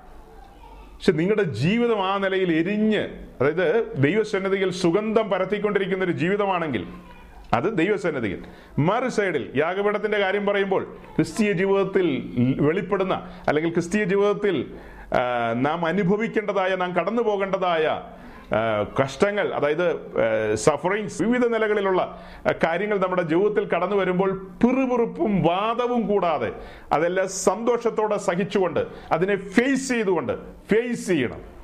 ഈ മീറ്റിങ്ങുകൾ നമ്മൾ ഈ സൂമിലൂടെ ഈ ദിവസങ്ങളിൽ നടത്തിക്കൊണ്ടിരിക്കുന്ന മീറ്റിങ്ങുകൾ നിങ്ങൾ ഓരോരുത്തരും എല്ലാത്തിനെയും ഫേസ് ചെയ്യാൻ പാകത്തിന് പ്രാപ്തരാകണം. അതിനു വേണ്ടിയാണ് നമ്മൾ ഇങ്ങനെ ഒരുമിച്ച് കൂടുന്നത്. അല്ലാതെ നിങ്ങളുടെ അറിവിന്റെ നിങ്ങൾക്ക് കുറച്ച് അറിവ് വർദ്ധിപ്പിക്കാനോ കുറെ ഞാൻ നേരത്തെ പറയാറുള്ളല്ലോ കുറെ ഫയൽസ് ഉണ്ടാക്കാനോ വേണ്ടിയിട്ടൊന്നുമല്ല. നമ്മൾ ഓരോരുത്തരും നിവർന്നു നിൽക്കണം. വചനം പറയുന്നു സാത്താനോട് എതിർത്ത് നിൽപ്പിൻ. അവൻ നമ്മെ വിട്ട് ഓടും. ഇപ്പം നമ്മുടെ ജീവിതത്തിൽ ദൈവം അനുവദിക്കുന്ന കഷ്ടങ്ങളുണ്ട്. അതുപോലെ സാത്താനെ അനുവദിക്കുന്ന കാര്യങ്ങളും ഉണ്ട് ദൈവം അനുവദിക്കും സാത്താനെ. അപ്പോൾ ആരും സന്ദേഹമൊന്നും വിചാരിക്കരുത്. സാത്താനെ അനുവദിക്കുമെന്ന്. യോബിന്റെ ജീവിതത്തിൽ അനുവദിക്കാമെങ്കിൽ നമ്മുടെ ജീവിതത്തിൽ അനുവദിക്കാം. നമ്മുടെ ജീവിതത്തിൽ അനുവദിക്കാം. പത്രോസിന്റെ ജീവിതത്തിൽ അനുവദിച്ചു. അതുപോലെ അത് പോരാത്തതിന് നമ്മുടെ രക്ഷാനായകന്റെ ജീവിതത്തിൽ അനുവദിച്ചു. കർത്താവിനെ പരിശോധനകൾക്ക് വിധേയമാക്കി. ആരാ പരിശോധിച്ചത്? ഈ പറയപ്പെട്ട സാക്ഷാൽ സാത്താൻ. ആ സാത്താനെ ദൈവം അനുവദിക്കും. സാത്താനെ ദൈവം നിയോഗിച്ച് നിർത്തിയിരിക്കുകയാണ്. അവൻ അവന്റെ ഡ്യൂട്ടി ചെയ്തുകൊണ്ടിരിക്കുകയാണ്. അപ്പം നമ്മുടെ ജീവിതത്തിൽ അതെല്ലാം കടന്നു വരാം. ഇതെല്ലാം കടന്നു വരുമ്പോൾ നമ്മൾ യാഗപീഠത്തെ മുറുകെ പിടിക്കുന്നവരും യാഗപീഠത്തെ ചുമക്കുന്നവരും യാഗപീഠത്തിൽ സമർപ്പിതരും. രണ്ട് കാര്യമാണ് അവിടെ വെളിപ്പെട്ടു വരുന്നത്. ഒന്ന് നാം യാഗപീഠത്തെ ചുമന്നുകൊണ്ട് നടക്കുന്നവരാണ്. രണ്ട് നാം യാഗപീഠത്തിൽ സമർപ്പിതരാണ്. അങ്ങനെ ഈ രണ്ട് നിലയിലും നമ്മുടെ ജീവിതം നിൽക്കുമ്പോൾ ഒരിക്കലും സന്ദേഹപ്പെടേണ്ട ആവശ്യമില്ല. അപ്പോൾ അങ്ങനെ ആ കൊച്ചു വീഡിയോയിൽ ഞാൻ നിങ്ങൾക്ക് അയച്ച കൊച്ചു വീഡിയോയിൽ ഞാൻ എന്റെ സ്റ്റാറ്റസ് വാട്സപ്പ് സ്റ്റാറ്റസ് ആയിട്ട് രണ്ട് ദിവസം ഇന്നലെ ഇന്നലെ ഇന്നോ അങ്ങാണ്ട് ഇന്നതുണ്ടോ ഇന്നതുണ്ടോന്ന് അറിയില്ല ഇന്നലെ ഞാൻ അത് ഇട്ടിരുന്നു ആ കൊച്ചു വീഡിയോ. അതിപരിശുദ്ധ സ്ഥലത്ത് ദൈവത്തിന്റെ തേജസ് വെളിപ്പെടുന്നു. അവിടെ നിന്ന് തീ പുറപ്പെട്ട് യാഗപീഠത്തിലെ യാഗവസ്തുവിനെ ദഹിപ്പിക്കുന്ന ഒരു കാഴ്ച. അതും കഴിഞ്ഞിട്ട് ആ വീഡിയോ തീരുമ്പോൾ ആ കൊച്ചു വീഡിയോ തീരുമ്പോൾ അതിന്റെ ഒടുവിലായിട്ട് യാഗപീഠത്തിന്റെ ചോട്ടിൽ കുറെ ചാരം കിടക്കുന്ന നിങ്ങൾ കണ്ടു. അതാ ഞാൻ പറഞ്ഞത് പരിശുദ്ധാത്മാവ് അതിലൂടെയെല്ലാം നമ്മോട് സംസാരിക്കും. ആ യാഗപീഠത്തിന്റെ ചോട്ടിൽ കിടക്കുന്ന ചാരം അഥവാ വെണ്ണീർ ആഷസ് ആ വെണ്ണീർ എന്തിനാ കാണിക്കുന്നത്? ഇവിടെ തീ കത്തിക്കൊണ്ടിരുന്നതാണ്. തീ കത്തി യാഗം മുഴുവനും ദഹിച്ചു. ആ വെണ്ണീർ പുരോഹിതൻ അവിടെ നിന്ന് എടുത്ത് മാറ്റുമ്പോഴാണ് ആ പുരോഹിതൻ അത് എടുക്കും. പുരോഹിതൻ അത് എടുത്ത് നോക്കും. എല്ലാം ഓക്കെ ആയോ അല്ലെങ്കിൽ എല്ലാം കത്തി ചാമ്പലായോ എന്ന് താൻ ദൈവത്തിന്റെ പ്രതിനിധിയായ മഹാപുരോഹിതൻ അതെല്ലാം ശ്രദ്ധിക്കും. അതെല്ലാം ശ്രദ്ധിക്കുമ്പോൾ ആ യാഗത്തിൽ പ്രസാദിക്കും. അതെല്ലാം നമ്മുടെ ജീവിതത്തിലേക്ക് കണക്ട് ചെയ്യുക. നമ്മുടെ ജീവിതത്തിലേക്ക് അതെല്ലാം കണക്ട് ചെയ്യുമ്പോൾ നമ്മൾ മനസ്സിലാക്കണം സംഖ്യാപുസ്തകം നാലിന്റെ പതിമൂന്ന് നമ്മൾ വായിച്ചിരുന്നു. യാഗപീഠത്തിൽ നിന്ന് വെണ്ണീർ നീക്കണം. പാളയം നീങ്ങുമ്പോൾ യാഗപീഠത്തിൽ നിന്ന് വെണ്ണീർ നീക്കണം. എന്നിട്ട് ധൂമ്രശീല വിരിക്കണം. അതിനു മുകളിൽ ഉപകരണങ്ങൾ വെക്കണം. ഏറ്റവും മുകളിൽ തകശുതോൽ വിരിക്കണം എന്നുള്ള കാര്യം നമ്മൾ പറഞ്ഞു. അപ്പോൾ യാഗപീഠത്തിൽ വെണ്ണീർ മാറ്റണമെങ്കിൽ അഥവാ ഈ ചാരം മാറ്റണമെങ്കിൽ തീ കത്തിയാലല്ലേ ചാരം മാറാൻ പറ്റുള്ളൂ മാറ്റാൻ പറ്റുള്ളൂ. ആ വെണ്ണീർ ഉണ്ടെങ്കിൽ വെണ്ണീറൊക്കെ മാറ്റിയതിന് ശേഷമാണ് അവിടെ ധൂമ്രശീല വിരിക്കുന്നത്. വെണ്ണീറൊന്നും ഇല്ലെങ്കിൽ എങ്ങനെ എങ്ങനെ അത് ധൂമ്രശീല വിരിക്കും? അപ്പൊ തീ കത്തുകയും പ്രയോജനപ്പെട്ടുകൊണ്ടിരിക്കുകയും ചെയ്യുന്ന ഒരു യാഗപീഠത്തിൽ ഉപയോഗിച്ചുകൊണ്ടിരിക്കുന്ന ഒരു യാഗപീഠത്തിലാണ് ഈ കാര്യങ്ങൾ. ഉപയോഗമൊന്നുമില്ലാതെ എവിടെയെങ്കിലും ചുമ്മാ ഇങ്ങനെ ഇരിക്കുന്ന ചുമ്മാ ഷെൽഫിൽ ഒരു ഷോയ്ക്ക് വേണ്ടി വെച്ചിരിക്കുന്നതാണെങ്കിലോ? അപ്പൊ ആ ഒരു കാഴ്ചയിലേക്ക് നോക്കിക്കൊണ്ട് ഒരു വാക്യം ഞാൻ നിങ്ങളുടെ മുമ്പാകെ കൊണ്ടുവരാം. അതായത് യോഹനന്റെ സുവിശേഷം പന്ത്രണ്ടാം അധ്യായത്തിന്റെ ഇരുപത്തിനാലാം വാക്യം. യോഹനൻ പന്ത്രണ്ടിന്റെ ഇരുപത്തിനാല്. യാഗപീഠത്തിൽ തീ കത്തുന്നു. അങ്ങനെ ആ യാഗവസ്തുവിനെ ദഹിപ്പിക്കുന്നു. ചാരം താഴെ വരുന്നു. അതായത് വെണ്ണീർ അതിനകത്തും താഴെയൊക്കെ ആയിട്ട് വരും. കുറച്ച് താഴെയൊക്കെ പോകും. അതിനകത്ത് തന്നെയാണ് ഭൂരിഭാഗവും വെണ്ണീർ ഇരിക്കുന്നത്. അഥവാ ചാരം അതിനകത്ത് തന്നെ ഉണ്ടാവും. കുറച്ചൊക്കെ താഴെ പോവും. അപ്പോൾ ആ ചാരം അതിൽ നിന്ന് നീക്കുന്നു. എന്നിട്ട് അഥവാ വെണ്ണീർ അതിൽ നിന്ന് നീക്കുന്നു. അതിൽ ധൂമ്രശീല വിരിക്കുന്നു. ഇനി യോഹനൻ പന്ത്രണ്ടിന്റെ ഇരുപത്തിനാലെന്ന് വായിച്ചേ. ആമേൻ ആമേൻ. ഞാൻ നിങ്ങളോട് പറയുന്നു. ഗോതമ്പ് മണി നിലത്ത് വീണ് അത് തനിയെ ചത്തുവെങ്കിലോ വളരെ വിളവുണ്ടാകും അത്രയേ ഉള്ളൂ. അപ്പോൾ ആ വാക്യത്തിലേക്ക് സൂക്ഷിച്ചു നോക്കുമ്പോൾ ഗോതമ്പ് പണി ഷെൽഫിൽ അങ്ങനെ ഇരിക്കുകയാണ്. നല്ല മനോഹരമായ ഷോക്കേസ് മനോഹരമായ ഷോക്കേസിൽ ഗോതമ്പ് പണിയിരിക്കുന്നു. നല്ല സ്വർണവർണമാണ് നല്ല കളറാണ് നല്ല ഗോൾഡൻ കളറിലുള്ള ഗോതമ്പ് മണി അത് അങ്ങനെ ഷെൽഫിൽ ഇരുന്നാൽ എന്ത് പ്രയോജനം? ഷോക്കേസിൽ അങ്ങനെ ഇരുന്നുകൊണ്ടൊരു പ്രയോജനമില്ല. അത് നിലത്ത് വീണ് ചാകണം. അതിന്റെ പുറം കവറിങ് അത് പൊട്ടണം. ആ പുറം കവറിങ് പൊട്ടി അത് മണ്ണിൽ വീണ് അതിൽ നിന്ന് നാമ്പ് കിളുക്കണം. അതിൽ നിന്ന് വേറിറങ്ങണം താഴേക്ക്. അതിൽ നിന്ന് താഴേക്ക് വേറിറങ്ങുമ്പോൾ ഈ ഗോതമ്പ് മണിയിൽ നിന്ന് നാമ്പ് കിളിർത്തു വരും. അതാണ് അതിന്റെ ഒരു ഒരു ഒരു രീതി. അപ്പോൾ അതുപോലെ യാഗപീഠത്തിലേക്ക് നോക്കുക. യാഗപീഠത്തിൽ ഇത് കത്തി പിന്നീട് ആ ചാരം പുരോഹിതനെടുത്ത് യാഗപീഠത്തിന്റെ സൈഡിലേക്ക് മാറ്റിയിടണം. അതൊക്കെ ലേവ്യ അപ്പുസോ ആറാം അധ്യായത്തിലുണ്ട്. അങ്ങനെ ആ ചാരം അഥവാ വെണ്ണീറെടുത്ത് യാഗപീഠത്തിന്റെ ചൂട്ടിലേക്ക് ഇടുക എന്ന് പറയുമ്പോൾ ഇതാണ് കാണിക്കുന്നത്. ഈ വാക്യം അതിനോട് കണക്ട് ചെയ്ത് ചിന്തിച്ചാൽ മതി. ഗോതമ്പ് മണി നിലത്ത് വീണ് അതുപോലെ യാഗവസ്തു യാഗപീഠത്തിൽ കത്തണം. അപ്പോൾ യാഗപീഠത്തിൽ കത്താൻ വേണ്ടി തീയുടെ അനുഭവങ്ങൾ സ്വർഗത്തിലെ ദൈവം അനുവദിക്കും. അപ്പോൾ ഇതെല്ലാം കൂടെ നിങ്ങൾ കൂട്ടി വായിക്കണം. അതാണ് ഞാൻ ആ തുടക്കത്തിൽ തുടക്കത്തിലല്ല ഈ ഇടയ്ക്ക് ഞാനൊരു വാക്ക് പറഞ്ഞു. എന്റെ അറിവിലും പരിചയത്തിലും ഒക്കെയുള്ള ഒത്തിരി സഹോദരന്മാർ അതായത് പ്രിയപ്പെട്ടവർ ലോകത്തിലെ പല രാജ്യങ്ങളിൽ അവർ താമസിക്കുന്നു. അവരുടെ ജീവിതത്തിൽ അവർ ഭക്തരാണ്. ദൈവത്തെ ഭയമുള്ളവരൊക്കെയാണ്. പക്ഷെ അവരുടെ ജീവിതത്തിൽ ഒന്നും സംഭവിച്ചിട്ടില്ല. ഏ ഒന്നും സംഭവിച്ചിട്ടില്ല. ഇപ്പോഴും ഷോക്കേസിൽ ഭംഗിയായിട്ട് ഇരിക്കുന്ന ഒരു ജീവിതമാണ് അവരുടെ ജീവിതം. ആര് നോക്കിയാലും കൊള്ളാം. വെരി ഗുഡ് ആളുകൾ നോക്കിക്കഴിഞ്ഞാൽ ബ്യൂട്ടിഫുൾ വളരെ മനോഹരം വളരെ മനോഹരം എന്ന് പറയുമാറ് അവരുടെ ജീവിതം. അവരുടെ ഭാര്യയ്ക്ക് ജോലിയുണ്ട് ഭർത്താവിന് ജോലിയുണ്ട് നാലക്ക മൂന്നക്ക അഞ്ചക്ക അങ്ങനെ അക്കങ്ങൾ കൂടിക്കൊണ്ടിരിക്കുന്ന ജോലികളുണ്ട്. അല്ലെങ്കിൽ ബിസിനസ്സിൽ നല്ല ഡെവലപ്മെന്റ്സ് ഉണ്ട് പ്രോഗ്രസ് ഉണ്ട് അങ്ങനെ എല്ലാ കാര്യങ്ങളും മക്കൾ നന്നായിട്ട് പഠിക്കുന്നു. അപ്പം നമ്മൾ പറയും അയ്യോ ഇത് ദൈവത്താലുള്ള അനുഗ്രഹിക്കപ്പെട്ട അവസ്ഥയല്ലേ എന്ന്. പക്ഷേ ഇതിനിടയിൽ വേദപുസ്തകം പഠിക്കുമ്പോൾ നമ്മളിത് താരതമ്യം ചെയ്യുന്ന ഒന്നാം നൂറ്റാണ്ടിലെ സഭയുമായിട്ടാണ് അപ്പോസ്തലന്മാരുമായിട്ടാണ്. അപ്പോസ്തലന്മാർ ഫസ്റ്റ് സെഞ്ചുറി ചർച്ച് അപ്പോസ്തലന്മാർ അവരുടെ കൂട്ടത്തിലാണ് ഞാൻ ഫസ്റ്റ് സെഞ്ചുറിയെ പറയുന്നത്.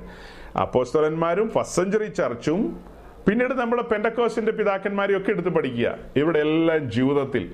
ഇനി വേദപുസ്തകത്തിലെ പുതിയ നിയമത്തിലെ വാക്യങ്ങളെല്ലാം എടുത്ത് പഠിക്കുക. ഈ വാക്യങ്ങളൊക്കെ എവിടെ കൊണ്ടുപോയി പ്ലേസ് ചെയ്യും? ഇത് ആരുടെ ജീവിതത്തിൽ കൊണ്ടുവയ്ക്കും? ഇത് നമ്മുടെ ഓരോരുത്തരുടെയും ജീവിതത്തിലാണ്. അല്ലാതെ എന്റെ ജീവിതത്തിലേക്ക് ഒരു വാക്യം നിങ്ങൾക്ക് വേറൊരു വാക്യം അങ്ങനെയൊന്നുമില്ല. എല്ലാ വാക്യത്തിലൂടെയും നമ്മൾ എല്ലാവരും കടന്നു പോകണം ഇതിനകത്ത് എഴുതിയിരിക്കുന്ന ഈ പുതിയ നിയമത്തിലെ വാക്യങ്ങളിലൂടെ എല്ലാം നമ്മൾ കടന്നു പോകണം നമ്മുടെ എല്ലാം ജീവിതത്തിൽ ഇത് കടന്നു വരും. അങ്ങനെ വരുമ്പോഴാണ് പണികൾ നടക്കുന്നു എന്നുള്ളതിന്റെ തെളിവാണത്. ഇപ്പൊ സ്വിച്ച് ബോർഡിലേക്ക് നമ്മൾ നോക്കിക്കഴിഞ്ഞാൽ കറണ്ട് ഉണ്ടെങ്കിൽ സ്വിച്ച് എല്ലാം ഓൺ ചെയ്യേണ്ട. കറണ്ട് ഉണ്ടെങ്കിൽ അവിടെ ഒരു ഇൻഡിക്കേറ്റർ ഉണ്ട്. ആ ഇൻഡിക്കേറ്റർ ചെറുതായിട്ട് തെളിഞ്ഞു കിടക്കും.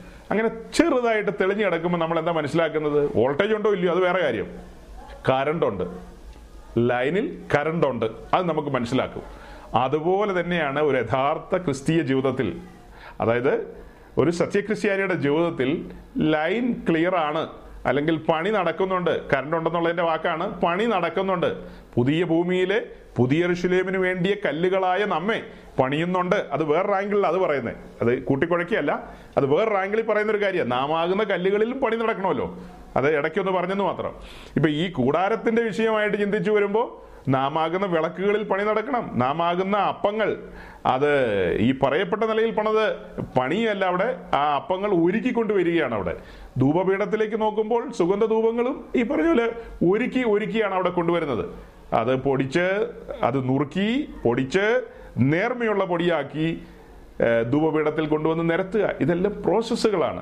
അപ്പൊ ഈ പ്രോസസ്സുകൾ നമ്മുടെ ജീവിതത്തിൽ നടക്കുമ്പോൾ ആരും അധൈര്യപ്പെട്ടു പോകരുത്. ഇന്ന് ഇത് കേൾക്കുമ്പോൾ ചിലപ്പോൾ നിങ്ങളിൽ ആരെങ്കിലും ചിന്തിക്കും എന്റെ ദൈവമേ ഇത് കുരിശായല്ലോ ഇങ്ങനെ വിളിച്ച് പ്രസംഗിപ്പിക്കാൻ പോയത്. ഒന്നുമല്ല കുരിശും കുടയൊന്നുമല്ല.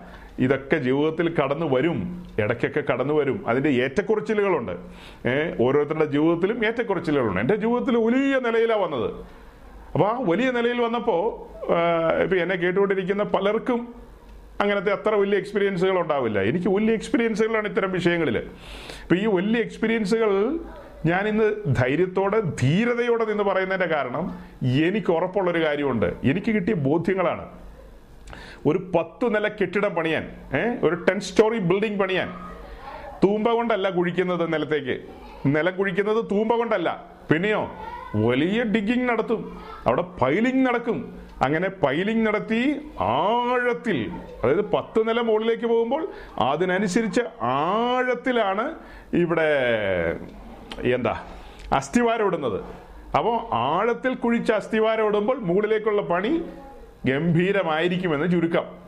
നമ്മുടെ ജീവിതത്തിൽ ഇങ്ങനെയുള്ള കാര്യങ്ങളെല്ലാം കടന്നു വരുമ്പോൾ ഓർത്തുകൊള്ളണം ആഴത്തിൽ കുഴിച്ച് പണി നടക്കുമ്പോൾ ഉയരത്തിലേക്കുള്ള പണികൾ ശ്രേഷ്ഠമായിരിക്കും. ഉയരത്തിലേക്കുള്ള പണികൾ. അതേസമയം ഒരു ഒരു നില കെട്ടിടം പണിയാനായിട്ട് ഈ കണായ കുഴിയൊന്നും കുഴിക്കേണ്ട ആവശ്യമില്ല. അത് ചുമ്മാ ഒന്ന് ഇങ്ങനെ ഒരു ഒരു തൂമ്പ കൊണ്ട് കുറച്ച് ഒന്ന് മണ്ണ് മാറ്റിയെടുത്തിട്ട് അഞ്ചാറ് കല്ല് വാരിയിട്ടാലും ഒരു ചെറിയ കെട്ടിടം ഒരു നില കെട്ടിടം പണിയാം. അതിന് അതിന്റെ കുഴി കുഴിച്ചാൽ മതി. വലിയ ബിൽഡിങ്ങുകൾ പണിയാൻ ആഴത്തിൽ കുഴിക്കണം.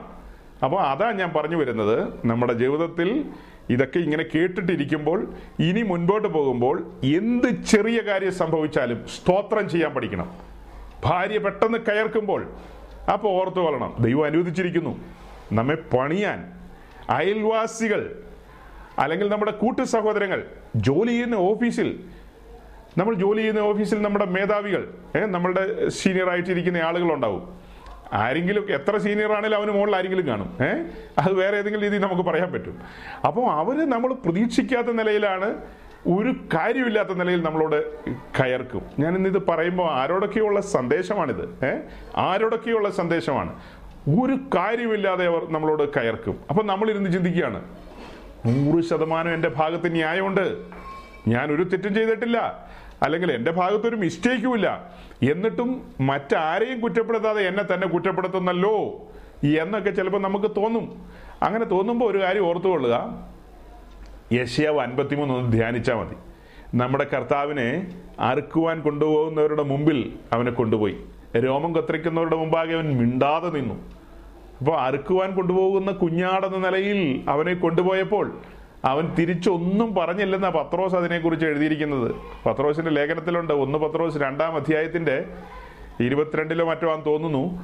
അവിടെ കൃത്യമായി പറയുന്നുണ്ട് അവൻ ഭീഷണം പറഞ്ഞില്ലെന്ന്. എന്ന് പറഞ്ഞാൽ തിരിച്ച് ഭീഷണിപ്പെടുത്തിയില്ല. തിരിച്ച് പള്ളു പറഞ്ഞില്ല. ഒന്നും പറഞ്ഞില്ല. അങ്ങനത്തെ അനുഭവങ്ങളിലൂടെ എല്ലാം കടന്നുപോയപ്പോൾ. അപ്പൊ ഈ അനുഭവങ്ങൾ ഇതൊക്കെ കൊച്ചു കൊച്ചു തീയുടെ അനുഭവങ്ങളാ. വലുതല്ല. ഓ അതിന്റെ അനുസരിച്ച്. അപ്പൊ ചെറിയ പാഠങ്ങൾ L K G U K G first standard അങ്ങനെ ഓരോ സ്റ്റാൻഡേർഡുകൾ കടന്നു പോകുമ്പോൾ ടെൻത്ത് സ്റ്റാൻഡേർഡിലേക്ക് നമ്മൾ വരുമ്പോൾ ഈ എൽ കെ ജിയിലുള്ള കാര്യങ്ങളല്ല. അവിടെ ഞോണ്ടി എന്നെ പിച്ചി ഇങ്ങനെയുള്ള കാര്യങ്ങളൊന്നുമല്ല. അത് എൽ കെ ജിയിലാണ്. എന്നെ പിച്ചിയേ എന്റെ നേരെ നോക്കിയേ എന്നൊക്കെ ഉള്ളത്. ഈ ടെൻത്തിലേക്കൊക്കെ ചെല്ലുമ്പോൾ കുറച്ചുകൂടെ ഗൗരവമാണ്. അപ്പോൾ L K G U K G first second fifth sixth ഒക്കെ കടന്നു വന്ന ഒരാളെ സംബന്ധിച്ച് ഈ ടെൻത്തിൽ വരുന്ന കാര്യങ്ങളിൽ അവർക്ക് മനസ്സിലാകും. അതായത് ഇതെല്ലാം അഭ്യാസം തികഞ്ഞവൻ ഗുരുവിനെ പോലെ ആകണം. അതിനൊരു വാക്യമുണ്ടല്ലോ. ലൂക്കോസിന്റെ സുവിശേഷം. ലൂക്കോസിന്റെ സുവിശേഷത്തിന് മുൻപ് നമുക്ക് എബ്രായർ പന്ത്രണ്ട് വായിക്കാം. എബ്രായർ പന്ത്രണ്ട്. Hebrew chapter twelve verse eleven. എബ്രായർ പന്ത്രണ്ടിന്റെ പതിനൊന്ന്. ഏത് ശിക്ഷയും തൽക്കാലം സന്തോഷകരമല്ല. ആ. ആ. ആ തോന്നും. ഇതെല്ലാം തോന്നലുകളാണ് പകുതി. ദുഃഖകരമെന്ന് തോന്നും. ഇപ്പോൾ ചിലപ്പോൾ നിങ്ങൾക്ക് തോന്നുമായിരിക്കും ഈ മനുഷ്യനെ വിളിച്ചിട്ട് ഇങ്ങനെ പ്രസംഗിപ്പിക്കണ്ടായിരുന്നു എന്ന്. ഇത് ഒരു ശിക്ഷയായി പോയില്ലോ ഒന്ന് അപ്പൊ അത് സ്വർഗത്തിലെ ദൈവം പ്ലാൻ ചെയ്തതാണ്. നിങ്ങളുടെ പാസ്റ്റർ എ ബി അല്ല ഒരു പതിനായിരം എ ബി വന്നാലും തടയാൻ പറ്റില്ല. സ്വർഗം നിശ്ചയിച്ചിട്ടുണ്ടോ? തന്റെ ദാസന്മാരിലൂടെ അത് ഞാനല്ല ആരായിക്കോട്ടെ? എക്സ് ഓർ വൈ ആരിലൂടെയാണേലും നിങ്ങൾ കേൾക്കണമെന്ന് യുഗങ്ങൾക്ക് മുമ്പ് അതായത് ഈ ഭൂമിക്ക് അടിസ്ഥാനം ഇടുന്നതിന് മുമ്പ് സ്വർഗത്തിലെ ദൈവം തീരുമാനിച്ചതാണ് ഇന്നേ ദിനം. ഈ ദിവസം അല്ലാതെ നിങ്ങളുടെ ഉപദേശിയും നിങ്ങൾ കുറച്ചുപേരും ഞാനും കൂടെ കൂടി പ്ലാൻ ചെയ്ത് ഒരുക്കിക്കൊണ്ട് വന്ന ഒരു സംവിധാനമൊന്നുമല്ലത്. ഇതെല്ലാം ഭൂമിക്ക് അടിസ്ഥാനം ഇടുന്നതിന് മുമ്പ് സ്വർഗത്തിലെ ദൈവത്തിന്റെ നിർണയങ്ങളിൽ പെട്ടതാണ്. തന്റെ പ്രിയപുത്രനെ കത്തുന്ന യാഗപീഠത്തിൽ ഏൽപ്പിച്ചു കൊടുത്തവനെ രോമം കത്തിരിക്കുന്നവരുടെ മുമ്പാകെ മിണ്ടാതെ നിന്നവനെ അറുക്കുവാൻ കൊണ്ടുപോകുന്ന കുഞ്ഞാടിനെ പോലെ കൊണ്ടുപോയപ്പോൾ ഒന്നും പറയാതെ ഉരിയാടാതെ അവൻ ഊമനായിരുന്നു. ഒന്നും പറഞ്ഞില്ല. അവനെ അവനെയാണ് വെളിപ്പെടുത്തുന്നത്. അപ്പൊ ഏത് ശിക്ഷയും ഇതൊന്നും അങ്ങനെ ചിന്തിക്കരുത്. ചിന്തിച്ചാലും കുഴപ്പമൊന്നുമില്ല എനിക്ക്. നിങ്ങൾ നല്ല മനസാക്ഷിയോടെ എടുക്കുമെന്ന് എനിക്ക് ഉറപ്പുണ്ട്. അപ്പൊ ഏത് ശിക്ഷയും തൽക്കാലം സന്തോഷകരമല്ല ദുഃഖകരം ദുഃഖകരമത്ര എന്ന് തോന്നും. പിന്നത്തേതിലോ അതാണ് ആ വാക്ക്. പിന്നത്തേതിലോ? അതിനാൽ അഭ്യാസം വന്നവർക്ക് നീതി എന്ന സമാധാന ഫലം ലഭിക്കും. അഭ്യാസം തികഞ്ഞവർ. അതായത് അതിനാൽ അഭ്യാസം തികഞ്ഞവർക്ക് നീതി എന്ന സമാധാന ഫലം ലഭിക്കും. അപ്പൊ ലഭിക്കുന്നത് വേറൊന്നുമല്ല. ഈ പ്രോസസ്സുകളിലൂടെ കടന്നു പോകുമ്പോൾ നമുക്ക് കിട്ടുന്ന സമാധാനത്തെ പറയുന്നത് ഡിവൈൻ പീസാണ് ദിവ്യ സമാധാനം നമ്മുടെ ഉള്ളിൽ ഒരു ആന്തരികമായ ഒരു സമാധാനം നമ്മുടെ ഉള്ളിൽ വരും. ദൈവത്തിന്റെ കരങ്ങളിൽ ഇരുന്ന് നാം ഇത്തരം കാര്യങ്ങളിലൂടെ എല്ലാം പ്രോസസ്സുകളിലൂടെ കടന്നു പോകുമ്പോൾ ഉള്ളിലൊരു സമാധാനം വരും. നമ്മുടെ അകം എന്താ? ഒരു രക്ഷിക്കപ്പെടാത്ത ഒരുത്തനെ സംബന്ധിച്ച് അവന്റെ അകം റെസ്റ്റ്ലെസ് ആയി പോകും. രക്ഷിക്കപ്പെട്ടവന്റെ ഉള്ള് റെസ്റ്റ്ലെസ് അല്ല. അത് ഒരിക്കലും അസ്വസ്ഥപ്പെടില്ല. അപ്പോൾ അവൻ അസമർപ്പണത്തിലായിരിക്കും ലൂക്കോസ് ആറിന്റെ നാൽപ്പതും ലൂക്ക് സിക്സ് ഫോർട്ടി ശിഷ്യൻ ഗുരുവിന് മീതെയല്ല അഭ്യാസം തികഞ്ഞവനല്ല ഗുരുവിനെ പോലെയാകും. അപ്പൊ ഏത് ശിക്ഷയും തൽക്കാലം സന്തോഷകരമല്ല ദുഃഖകരം അത്രയെന്ന് തോന്നും. പിന്നത്തേതിലോ അതിലൂടെ നമുക്ക് ആശ്വാസം ലഭിക്കും. അത് പറഞ്ഞു കഴിഞ്ഞിട്ട് നേരെ നമ്മൾ ജമ്പ് ചെയ്തത് ലൂക്കോസിലേക്കാ ഇവിടെ വായിക്കുകയാണ് ശിഷ്യൻ ഗുരുവിന് മീതയല്ല അഭ്യാസം തികഞ്ഞവൻ. അപ്പൊ നമ്മളെ ആദ്യം പറഞ്ഞ അനുഭവങ്ങളിലൂടെയൊക്കെ വിടുന്നത് അഭ്യാസം തികഞ്ഞവരാകുവാനാ. അപ്പൊ അഭ്യാസം തികഞ്ഞവനെല്ലാം ഗുരുവിനെ പോലെയാകും. ഇനി നമുക്ക് വീണ്ടും എബ്രായർ എബ്രായ ലേഖനം രണ്ടാം അധ്യായത്തിലേക്ക് ഒന്നുകൂടെ പോവാം. എബ്രായ ലേഖനം രണ്ടിന്റെ പത്ത്. സകലത്തിനും ലാക്കും സകലത്തിനും കാരണഭൂതനുമായവൻ അനേകം പുത്രന്മാരെ തേജസ്സിലേക്ക് നടത്തുമ്പോൾ അവരുടെ രക്ഷാനായകനെ കഷ്ടാനുഭവങ്ങളാൽ തികഞ്ഞവനാക്കുന്നത് യുക്തമായിരുന്നു. നമ്മുടെ രക്ഷാനായകനെ പിതാവായ ദൈവം കഷ്ടാനുഭവങ്ങളിലൂടെ കടത്തിവിട്ട് അഥവാ മനുഷ്യപുത്രനെ കഷ്ടാനുഭവങ്ങളിലൂടെ കടത്തിവിട്ട് തികഞ്ഞവനാക്കുക അഥവാ പെർഫെക്ഷന്റെ ലെവലിലേക്ക് പിതാവ് ആഗ്രഹിക്കുന്ന പെർഫെക്ഷനിലേക്ക് മനുഷ്യപുത്രനെ യേശുക്രിസ്തു അഥവാ മനുഷ്യപുത്രൻ. ഇവിടെ മനുഷ്യപുത്രൻ എന്നേ കാണാവുള്ളൂ. ദൈവപുത്രൻ ഒരിക്കലും ചിന്തിക്കരുത്. ദൈവപുത്രൻ ഇനി തികഞ്ഞവനൊന്നും ആകേണ്ട ആവശ്യമില്ല അവൻ ഹൺഡ്രഡ് പെർസെന്റ് ആണ്. അപ്പൊ ഇവിടെ മനുഷ്യപുത്രൻ എന്നുള്ള നിലയിൽ നമുക്ക് തുല്യനായവൻ നമുക്ക് സമനായവൻ ഏ നമ്മെ പോലെയുള്ള ആ, ഒരുവൻ അതായത് ഒടുക്കത്തെ ആദാം അവനോടുള്ള ബന്ധത്തിലാണ് പറയുന്നത് നമ്മുടെ രക്ഷാനായകനെ. സകലത്തിലാക്കും സകലത്തിനും കാരണഭൂതനുമായവൻ അനേകം പുത്രന്മാരെ തേജസ്സിലേക്ക് നടത്തുമ്പോൾ അവരുടെ രക്ഷാനായകനെ അല്ലെങ്കിൽ നമ്മുടെ രക്ഷാനായകനെ കഷ്ടാനുഭവങ്ങളാൽ തികഞ്ഞവനാക്കുന്ന യുക്തമായിരുന്നു. അപ്പൊ രക്ഷാനായകനെ കടത്തിവിട്ട ആ വഴിയിലൂടെ നാമും കടന്നു പോകണ്ടേ? അതിനൊരു വാക്യോടെ ഏഷ്യാവ് ഇരുപത്തി Isaiah chapter twenty eight verse sixteen യശിയാവ് ഇരുപത്തിയെട്ടിന്റെ പതിനാറ്. അതുകൊണ്ട് യഹോവയെ കർത്താവ് അരളി ചെയ്യുന്നു ഇതാ ഞാൻ സിയോനിൽ ഉറപ്പുള്ള അടിസ്ഥാനമായിട്ട് ശോധന ചെയ്ത കല്ലും വിലയേറിയ മൂലക്കല്ലുമായി ഒരു അടിസ്ഥാന കല്ലിട്ടിരിക്കുന്നു അപ്പോൾ ആ മൂലക്കല്ല് നമ്മുടെ രക്ഷാനായകനെയാണ് കാണിക്കുന്നത് ആ രക്ഷാനായകനെ ശോധന ചെയ്ത കല്ലെന്നാണ് പറയുന്നത്. ടെസ്റ്റഡ് സ്റ്റോൺ ടെസ്റ്റ് ചെയ്ത സ്റ്റോൺ അത് ടെസ്റ്റിലൂടെയും ട്രയൽസിലൂടെയും ഒക്കെ കടന്നുപോയൊരു സ്റ്റോൺ ആണ്. അതാണ് കോർണർ സ്റ്റോണിൽ വരുന്നത്. അപ്പോൾ അടിസ്ഥാനത്തിൽ ബേസ്മെന്റിൽ വരുന്നത് പിന്നെ അപ്പോസ്തലന്മാരും പ്രവാചകന്മാരുമാണ്. അപ്പോസ്തലന്മാരും പ്രവാചകന്മാരും എല്ലാം ഈ പറയപ്പെട്ട നിലയിൽ പരിശോധിപ്പിക്കപ്പെട്ട കല്ലുകളാണ്. ടെസ്റ്റ് ചെയ്യപ്പെട്ട കല്ലുകളാണ്. ഈ എബ്രായർ രണ്ടിന്റെ പതി വായിച്ചതുപോലെ കഷ്ടാനുഭവങ്ങളിലൂടെ തികഞ്ഞവരായ കല്ലുകളാണ് അവരോരോരുത്തരും. അല്ലെങ്കിൽ ഇനി ഫസ്റ്റ് സെഞ്ചുറി ചർച്ചിനെ പറയാം. സെക്കൻഡ് സെഞ്ചുറി തേർഡ് സെഞ്ചുറി അങ്ങനെ ഓരോ സെഞ്ചുറികളിലും ഒരുക്കപ്പെട്ട പണിയപ്പെട്ട ശോധന ചെയ്ത അതായത് ടെസ്റ്റഡ് ഓക്കെ എന്ന സീൽ വീണം ഓക്കെ സീൽ വീണ കല്ലുകൾ മാത്രമാണ് പുതിയ ഋഷിലേമിന്റെ പണിയിൽ വരികയുള്ളൂ. ഇതാ ഞാൻ സിയോനിൽ വിലയേറിയൊരു മൂലക്കല്ലിട്ടിരിക്കുന്നു എന്നാ പറയുന്നത്. ആ മൂലക്കല്ലിന്റെ പ്രഭ അതിന്റെ തേജസ് അതിന്റെ മഹിമ അതേ നിലയിലുള്ള കല്ലുകളാണ് ചേർത്ത് പണിതിരിക്കുന്നത്. കാർണർ സ്റ്റോണിനോട് ചേർത്ത് പണിതിരിക്കുന്നത്. അതാണ് അപ്പസ്വലന്മാരും പ്രവാചകന്മാരും. ക്രിസ്തു നടന്ന വഴിയിൽ നിന്ന് ഒരു ഇഞ്ച് ഇടത്തോട്ടോ വലത്തോട്ടോ മാറിയില്ല അവർ. അവർ അതേ നിലയിൽ തന്നെ മുൻപോട്ട് നടന്നു. അങ്ങനെ അവർ മുൻപോട്ട് നടന്നു എന്നുള്ളതിന് തെളിവുകൾ നമുക്ക് ഈ ലേഖനങ്ങളിൽ അനേക ലേഖനങ്ങളിലൂടെയുണ്ട്. പൗലോസിന്റെ ലൈഫൊക്കെ എടുത്ത് പഠിക്കുക. പൗലോസിന്റെ ലൈഫ് എടുത്ത് പഠിക്കുമ്പോൾ താന് കടന്നുപോയ വഴികളിലൂടെയൊക്കെ അത്തരത്തിൽ ഇന്ന് നമ്മുടെ ഇടയിൽ എത്ര ഉപദേശിമാർ അങ്ങനെ നടക്കുന്നു? ഉപദേശിമാർക്ക് വേണ്ടി മാത്രമുള്ള വാക്യങ്ങളല്ല കേട്ടോ അത്. എല്ലാവർക്കും വേണ്ടിയുള്ളതാണ് വിശേഷിച്ച് ശുശ്രൂഷകന്മാരോടുള്ള ബന്ധത്തിൽ. പൗലോസ് അങ്ങനെയുള്ള അനുഭവങ്ങളിലൂടെ എല്ലാം നടന്നതിന് ശേഷം തന്റെ നിജപുത്രനായ തിമത്തിയോസിനോട് പറയാണ് എന്റെ മകനെ തിമത്തിയോസെ നീയും എന്നോട് കൂടെ കഷ്ടം സഹിക്ക. അത് പറയുന്നതിന് ചില വർഷങ്ങൾക്ക് പുറയിലാണ് എഫീസ് ലേഖനം ഫിലിപ്പി ലേഖനം കൊലേസ് ലേഖനം ഒക്കെ എഴുതുന്നത്. അപ്പൊ ആ ലേഖനങ്ങളിൽ വിശേഷിച്ച് ഫിലിപ്പി ലേഖനത്തിൽ താൻ പറയുന്നുണ്ട് ക്രിസ്തുവിന്റെ കഷ്ടാനുഭവങ്ങൾക്ക് പങ്കാളിത്തം വഹിക്കേണ്ടതിനെ കുറിച്ച് അതിന് കൂട്ടാളിയാകുക എന്നുള്ള പദമൊക്കെ താൻ ഫിലിപ്പി ലേഖനത്തിൽ പറയുന്നു. അതൊക്കെ കഴിഞ്ഞിട്ട് തന്റെ ശുശ്രൂഷയാൽ വിശ്വാസത്തിലേക്ക് വരികയും ആ, തന്റെ കൈവെപ്പിനാൽ ഈ ശുശ്രൂഷയിലേക്ക് ഇറങ്ങുകയും വിശ്വാസത്തിൽ വരികയും ശുശ്രൂഷയിലേക്ക് ഇറങ്ങുകയും ചെയ്ത തിമത്തിയോസിനോട് പറയുകയാണ് എന്റെ മകനെ തിമത്തിയോസെ നീയും എന്നോടുകൂടെ കഷ്ട സഹിക്ക. അത് എന്താ ഇങ്ങനെയൊക്കെ പറയുന്നതെന്ന് ചോദിച്ചാൽ നാം സത്യത്തിന് വേണ്ടി നിന്നാൽ നിശ്ചയമായും നമ്മുടെ ജീവിതത്തിൽ ഇത്തരം അനുഭവങ്ങൾ വരും. സത്യത്തിന് വേണ്ടി നിൽക്കണം. നമ്മളിൽ പലരും കോംപ്രമൈസ് ചെയ്യുന്നവരാണ്. പച്ചക്ക് ഞാൻ നിങ്ങളുടെ മുഖത്ത് നോക്കി കൈ ചൂണ്ടി പറയുകയാണ് നമ്മിൽ ബഹുഭൂരിപക്ഷം കോംപ്രമൈസ് ചെയ്യുന്നവരാണ്. ഫോർ എക്സാമ്പിൾ എനിക്ക് വളരെ അടുപ്പമുള്ള ഒരു ഫാമിലി നാട്ടിലുണ്ട്. ആ ഫാമിലി അവർ കൂടുന്ന ചർച്ചിലെ പാസ്റ്റർ ഏ അവർ പോകുന്ന ചർച്ചിലെ പാസ്റ്റർ നല്ല മനുഷ്യനാണ്. അദ്ദേഹം ദൈവവചനം നന്നായിട്ട് പറയുകയൊക്കെ ചെയ്യും.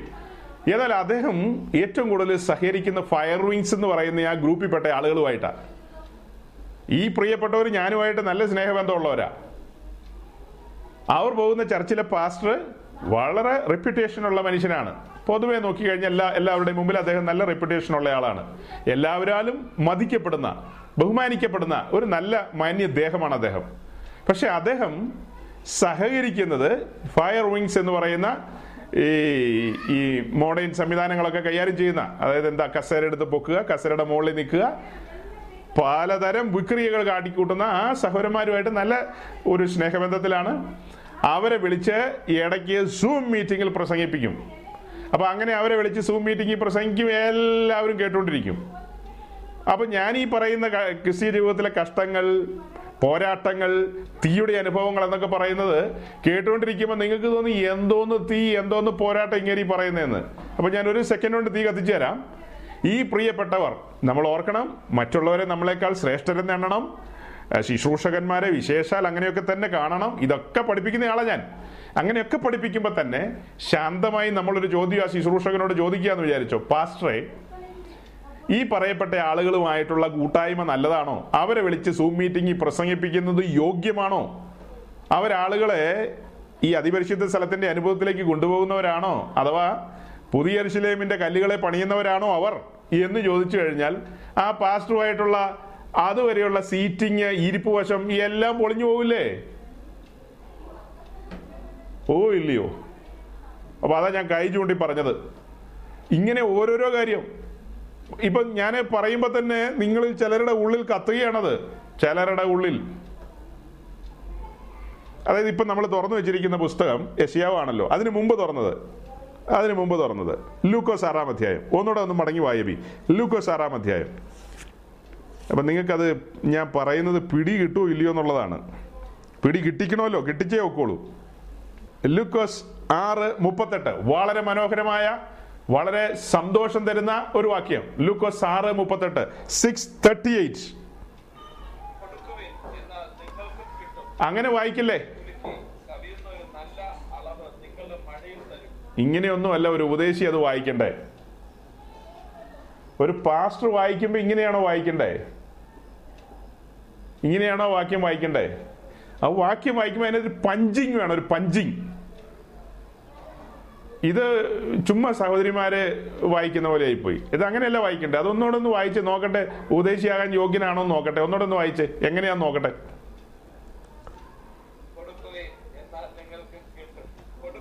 പോരാ മോനെ പോരാ. കുറച്ച് കാലം കൂടെ പിടിക്കും.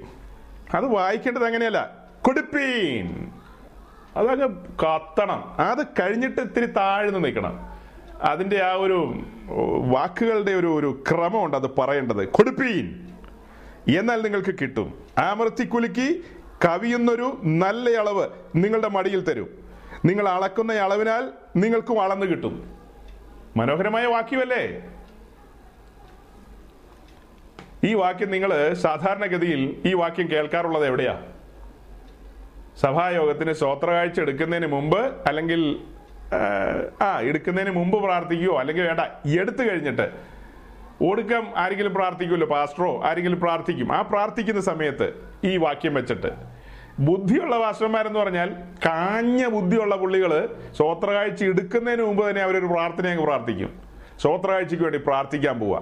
സ്വോത്രകാഴ്ച എടുത്തിട്ട് പ്രാർത്ഥിക്കുന്ന ഒരു പഴയ സിസ്റ്റം ഉണ്ട് പുതിയ സിസ്റ്റം അങ്ങനെയല്ല. അഡ്വാൻസ് ചെയ്ത് ഏഹ് സ്വോത്രകാഴ്ചക്ക് വേണ്ടി പ്രാർത്ഥിക്കുകയാണ്. അപ്പോൾ പ്രാർത്ഥിക്കുമ്പോൾ ഈ വാക്യം ഒന്ന് പൊക്കിക്കൊണ്ടുവരും കൊടുപ്പീൻ അത് നമ്മുടെ ഹൃദയത്തിന്റെ ഭിത്തികളൊക്കെ ഇളകും അത് കേൾക്കുമ്പോൾ പ്രാർത്ഥനയെ തന്നെ ദൈവം കേൾക്കാൻ വേണ്ടിയല്ല നമ്മൾ കേൾക്കാൻ വേണ്ടി അവർ പ്രാർത്ഥിക്കുന്നത് അപ്പോൾ കൊടുപ്പീൻ എന്ന് പറയും. അത് കഴിഞ്ഞിട്ട് ഈ കാര്യങ്ങളെല്ലാം വായിക്കും. എന്താ പറയുന്നത് കൊടുപ്പീൻ എന്നാൽ നിങ്ങൾക്ക് കിട്ടും. രണ്ടാമത്തത് രണ്ടാമത് നമ്മുടെ കണ്ണൊക്കെ അങ്ങ് തള്ളി വരും. അത് നമുക്കങ്ങ് സന്തോഷം കൊണ്ട് നിറയും. കാരണം എന്നാ? എന്താ? കൊടുത്ത തന്നെ കുഴപ്പം? നമുക്ക് കിട്ടുമെന്നുള്ള പോർഷനാണ് രണ്ടാമത്തത്. ആ വാക്യത്തിൽ ഞാൻ സ്പ്ലിറ്റ് ചെയ്തെടുക്കുക. കൊടുപ്പീൻ കഴിഞ്ഞിട്ട് പിന്നെ സ്പ്ലിറ്റ് ചെയ്തു. എന്നാൽ നിങ്ങൾക്ക് കിട്ടും. അപ്പോൾ കൊടുത്താൽ കിട്ടും. അത് കഴിഞ്ഞിട്ട് എന്നാ പറയുന്നത്? അമർത്തി കുലുക്കി നിങ്ങളുടെ മടിയിൽ തരും. അത്രയും മതി. അതിന്റെ ലാസ്റ്റ് ലൈൻ വേണ്ട. അപ്പോ എന്നാൽ നിങ്ങൾക്ക് കിട്ടും അമർത്തി കുലുക്കി കവിയുന്നൊരു നല്ല അളവ് നിങ്ങളുടെ മടിയിൽ തരും. ആ വാക്യം പൂർണമായും പറഞ്ഞ് കേൾട്ട് തീരുന്നതിന് മുമ്പ് ലാസ്റ്റ് ലൈനൊന്നും വരണ്ട. അപ്പോഴത്തേക്കും നമ്മുടെ ഭാവനകൾ ചിറകടിക്കും. നമ്മൾ ആ ഒരു സമനിലയിൽ നിന്നൊക്കെ തെറ്റി നമ്മളുടെ മുമ്പിലേക്ക് അമൃത്തി കുലുക്കി മടിയിലേക്ക് വന്ന് വീഴുന്ന ഡോളറുകൾ ദിനാറുകൾ. ഈ ന്യൂസിലാൻഡിൽ എന്നാ സാധനമാ? ഡോളറോ ദിനാറോ എന്നാ? പൗണ്ടാണോ? New Zealand dollar very good അപ്പോൾ ന്യൂസിലാൻഡ് ഡോളർ ഇതിനെയെല്ലാം നമ്മൾ സ്വപ്നം കണ്ടുപോകും ആ രീതിയിലാണ് ബുദ്ധിയുള്ള ഉപദേശിമാർ ഇത് കൈകാര്യം ചെയ്യുന്നത്. അപ്പം ഞാൻ പറഞ്ഞു വരുന്നത് ഇത്തിരി ട്രാക്കിൽ നിന്ന് പുറത്തേക്ക് പോയെന്നുള്ളൂ. തിരിച്ച് ട്രാക്കിൽ കയറി വന്നു കഴിഞ്ഞാൽ തീ കത്തുന്ന കാര്യം പറയാൻ ഇത്രയൊക്കെ പറഞ്ഞത്. ഇതാണ് വാക്യം. ഈ ആറാം അധ്യായത്തിൽ എവിടെയെങ്കിലും പണം എന്നൊരു വിഷയം ഈ ആറാം അധ്യായത്തിൽ നിങ്ങൾക്ക് കാണിച്ചു തരാൻ പറ്റുമോ? ഞാൻ ഇന്ന് അയച്ച കുറിപ്പ് ആ കുറിപ്പിനകത്ത് എക്കണോമിക്സും കൊമേഴ്സും ഒക്കെ ഉണ്ട്. അത് വെച്ചിട്ട് ഇത്തിരി പറയണമെന്നുണ്ട്. പക്ഷെ സമയം മുന്നോട്ട് പോയി. അത് ഏതായാലും നമുക്ക് നെക്സ്റ്റ് വീക്കിൽ പറയാം. നിങ്ങൾ അത് ആഴത്തിൽ ചിന്തിക്കുകയും ഒന്ന് പഠിച്ചിട്ട് എനിക്കൊരു ഫീഡ്ബാക്ക് ഇടയ്ക്ക് തന്നാലും നന്നായിരിക്കും. ഏ? എബിക്ക് നിങ്ങളുടെ ഫീഡ്ബാക്ക് കൊടുക്കുക ഇന്ന് വായിച്ച കുറിപ്പിലെ നിങ്ങളുടെ ചിന്ത. അത് കഴിഞ്ഞിട്ട് എബി അതെല്ലാം എനിക്ക് ഫോർവേഡ് ചെയ്യും. അങ്ങനെയൊക്കെ ചെയ്താൽ നന്നായിരിക്കും. അപ്പൊ എനിക്ക് മനസ്സിലാക്കാം. നിങ്ങൾക്ക് അറിയാവുന്ന ഏത് ഭാഷയിൽ വേണമെങ്കിലും എഴുതിക്കോ ഞാനത് അത് മനസ്സിലാക്കി മനസ്സിലാക്കിയെടുത്തോളാം. അപ്പോൾ അങ്ങനെ നിങ്ങളോട് സംസാരിക്കുമ്പോൾ എനിക്ക് എളുപ്പമുണ്ടാവും. അത് ഇത് ഇത് ഓർക്കാപ്പുറത്ത് കയറി വന്ന എക്കണോമിക്സാ ഇത് ഓർക്കാപ്പുറത്ത് കയറി വന്ന ഫിനാൻസ് സബ്ജക്റ്റ് ആണ്. ഈ ആറാം അധ്യായത്തിൽ എന്റെ ചോദ്യമാണ്. ഈ ആറാം അധ്യായത്തിൽ എവിടെയാ പണത്തിന്റെ കാര്യം എഴുതിയിരിക്കുന്നത് നൂറ് വർഷം പിന്നിട്ടു മലയാളി പെന്തിക്കോസ് മലങ്കരയുടെ മണ്ണിൽ നൂറ് വർഷം പിന്നിട്ടു. ഈ നൂറ് വർഷം എത്ര ബൈബിൾ സ്കൂളുകളാണെന്നറിയാവോ? തിരുവനന്തപുരം മുതൽ കാസർഗോഡ് വരെ പോയ എം ടി എച്ചും പോസ്റ്റ് ഡോക്ടറേറ്റും പോസ്റ്റ് ഡോക്ടറേറ്റും ഒക്കെ കൊടുക്കുന്ന വലിയ ശാലകൾ നമുക്കുണ്ട്. സെമിനാരികൾ. ആ സെമിനാരികളിൽ ചെറിയ പുള്ളികളല്ല പഠിപ്പിക്കുന്ന വലിയ വലിയ ആളുകൾ അവിടെ പഠിപ്പിക്കുന്നത് ഈ ആളുകളെല്ലാം കാലങ്ങളായി പഠിപ്പിച്ചുകൊണ്ടിരിക്കുന്നു. പക്ഷേ ഈ നൂറ് വർഷം കൊണ്ട് നമുക്ക് ഇന്നും മനസ്സിലായിട്ടില്ല ഈ കൊടുപ്പിനെന്ന് പറഞ്ഞാൽ ഇത് പണമാണെന്നാണ് ഇന്ന് വരെ ധരിച്ചു വെച്ചിരിക്കുന്നത്. അവിടെ പണത്തിന്റെ ഒരു കാര്യവും പറയുന്നില്ല. നിങ്ങൾ എന്ത് കൊടുക്കണം എന്നുള്ള ഡീറ്റെയിൽസ് അതിന്റെ ഇരുപത്തിയേഴ് മുതൽ മുപ്പത് വരെ മുപ്പതോ മുപ്പത്തൊന്ന് വരെയൊക്കെയോ. ആ ഭാഗങ്ങളിലെല്ലാം നിങ്ങൾ വായിക്കുക. നിങ്ങൾ കൊടുക്കേണ്ട കാര്യങ്ങൾ അവിടെ പറഞ്ഞിട്ടുണ്ട്. നിങ്ങൾ കൊടുക്കണം നിങ്ങൾ ചെയ്യണം നിങ്ങൾ പ്രവർത്തിക്കേണ്ടതായ കാര്യങ്ങൾ. ആ കാര്യങ്ങളെല്ലാം അങ്ങനെ തന്നെ നിങ്ങൾ ചെയ്യുമ്പോൾ അതേ നിലയിൽ അമർത്തി കൂലിക്ക് നിങ്ങളുടെ മടിയിൽ ലഭിക്കും. നിങ്ങൾ അളക്കുന്ന അളവിനാൽ തന്നെ നിങ്ങൾക്ക് അളന്നു കിട്ടും.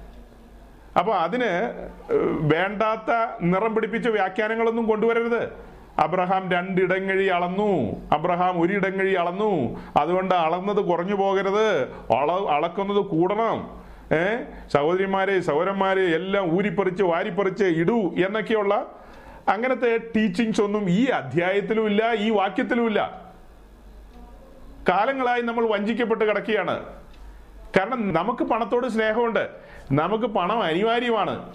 അപ്പൊ ആ കാരണത്താൽ നമ്മൾ ഈ വാക്യങ്ങളെല്ലാം തെറ്റായി സങ്കല്പിച്ചു വെച്ചിരിക്കുന്നു. അത് പഠിപ്പിക്കുന്നവരോട് നമുക്ക് ബഹുമാനമാണ്. ഓക്കെ അപ്പൊ കാര്യത്തിലേക്ക് വരാം. ഇങ്ങനെ തന്നെ ഇതെല്ലാം പണവുമായി ബന്ധപ്പെടുത്തി ഒരാൾ പഠിപ്പിക്കുമ്പോൾ നിങ്ങൾക്ക് കാര്യങ്ങളൊക്കെ ബോധ്യം ഇതിനൊക്കെ വളരെ കൃത്യമായ വിശകലനങ്ങളുണ്ട്. ഞാൻ ചുമ്മാ വേഗമായിട്ട് പറഞ്ഞതാണ്. ആ വിശകലനങ്ങളിലെല്ലാം കൊണ്ടുവന്നാലാണ് ദൈവരാജ്യം എന്ന വിഷയത്തിലാണ് ഈ വാക്യം കൊണ്ടുവന്ന് എക്സ്പ്ലെയിൻ ചെയ്യേണ്ടത് അങ്ങനെ എക്സ്പ്ലെയിൻ ചെയ്യുമ്പോൾ വളരെ ക്ലിയർ ആയിട്ട് കേൾക്കുന്ന ഏതൊരാൾക്കും ബോധ്യം വരും. ഞാൻ അത്രയും കടന്നു പോയില്ലെന്നേ ഉള്ളൂ. പക്ഷെ ഞാൻ സൂചന തരികയാണ് നിങ്ങളുടെ മുമ്പിൽ. ഇത് പണത്തിന്റെ കാര്യമേ അല്ല. അപ്പൊ അങ്ങനെ ഒരാൾ വന്ന് നിങ്ങളെ നിങ്ങളെ പ്രബോധിപ്പിക്കുകയും പ്രസംഗിക്കുകയും ഇത് കൊടുത്തില്ലെങ്കിൽ നിന്നെയെല്ലാം അങ്ങ് എന്നാ വാണത്തെ കയറ്റി വിടുമെന്നൊക്കെ പറഞ്ഞു കഴിഞ്ഞാൽ ശരി ഈശോ മിശായിക്ക് സ്തുതിയായിരിക്കട്ടെ എന്നാ നമ്മിൽ എല്ലാവരും പറയുള്ളൂ. അങ്ങനെ ഈശോ മിശായിക്ക് സ്തുതിയായിരിക്കട്ടെ എന്നല്ല ചെവിയിൽ വിളിച്ച് മാറ്റി നിർത്തിയിട്ട് അങ്ങനെ പറയുന്ന പുള്ളികളോട് പറയുന്നത് എന്തോന്നാ ഈ പറയുന്നത് യേശു ക്രിസ്തു ഈ ഭൂമി വന്നത് ഇങ്ങനെയുള്ള കാര്യങ്ങൾ പറയാനും പഠിപ്പിക്കാനും ആണോ എന്ന് ചോദിച്ചു കഴിഞ്ഞാൽ അദ്ദേഹമായിട്ടുള്ള ലോഹ്യം. അദ്ദേഹം എന്ന് ഞാൻ ഉദ്ദേശിച്ച എക്സോർ വയ്യ കേട്ടോ. ഇന്ന ആളെന്നൊന്നും നിങ്ങൾ ചിന്തിച്ചു കളയരുത്. വെറുതെ ഊഹാഭോഗത്തിലൊന്നും പോകരുത് എക്സോർ വൈ. ഏതെങ്കിലും എക്സ് ഏതെങ്കിലും വൈ ആരെങ്കിലും ആകട്ടെ.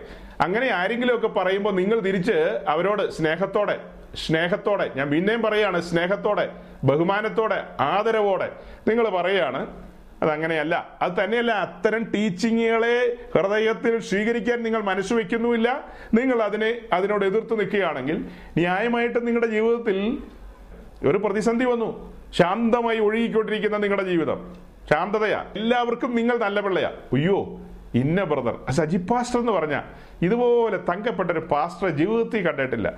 പുള്ളി എല്ലാത്തിനും എല്ലാത്തിനും കൂടും എല്ലാത്തിനും വളരെ ശാന്തനാണ് അങ്ങനെ ഒരു പേരാണോ കേൾപ്പിക്കേണ്ടത്?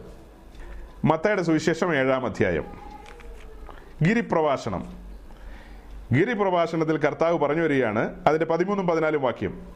പരിചിതമായ വാക്യം. ഇടുക്കുവാതിലൂടെ അകത്ത് കടപ്പീൻ. നാശത്തിലേക്ക് പോകുന്ന വാതിൽ വീതിയുള്ളതും വഴി വിശാലവും. അതിൽ കൂടെ കടക്കുന്നവർ അനേകരുമാകുന്നു. ജീവങ്കിലേക്ക് പോകുന്ന വാതിൽ ഇടുക്കവും വഴി ഞെരുക്കവും അത്രേ അത് കണ്ടെത്തുന്നവർ ചുരുക്കമത്രേ.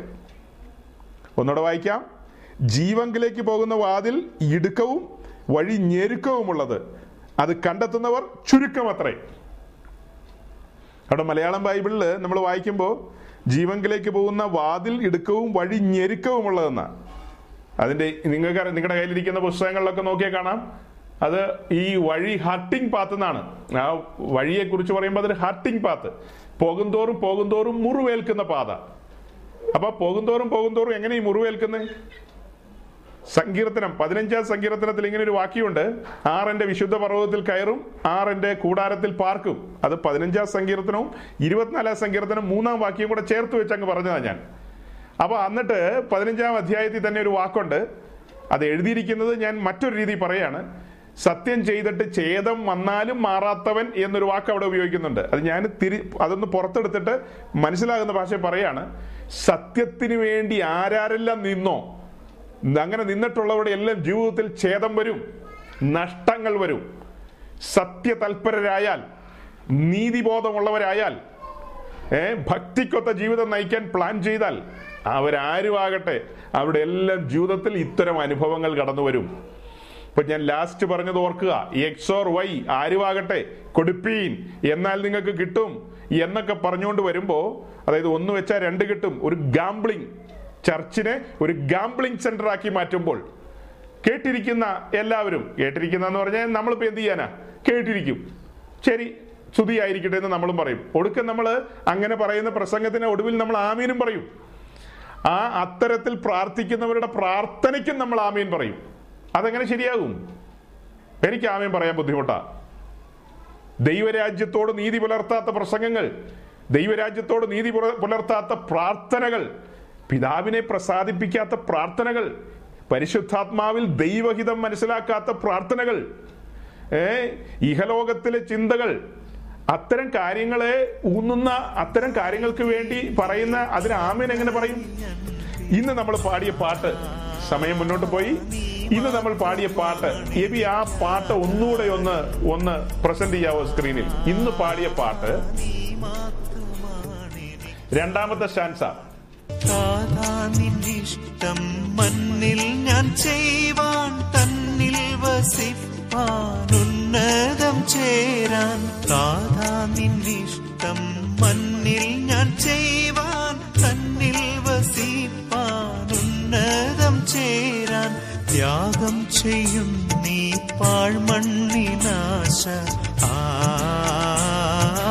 ഓടുന്നു നാടിനെ പ്രാപിപ്പാൻ. ആ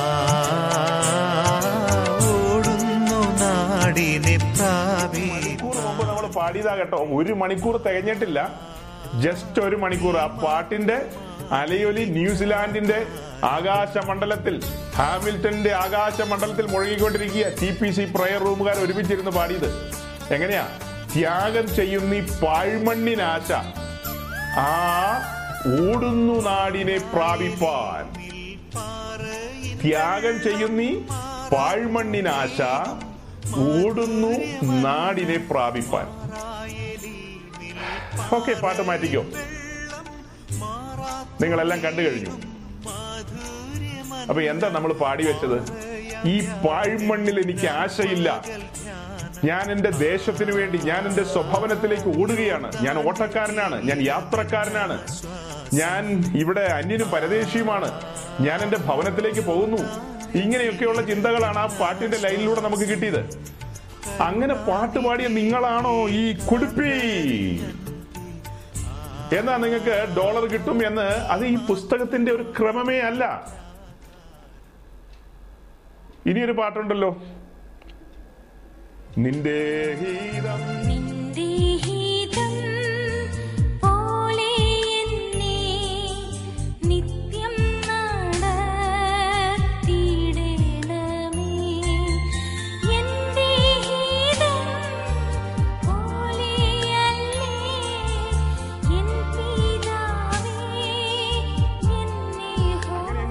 പാട്ട് താഴേക്ക് പോകുമ്പോ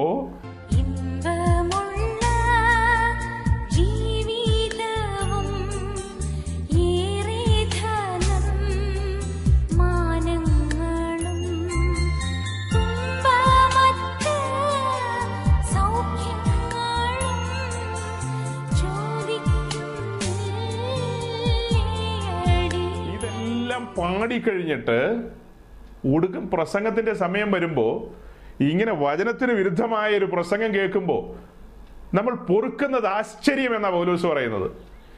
യഥാർത്ഥ സുവിശേഷം ക്രൂശിന്റെ വചനം.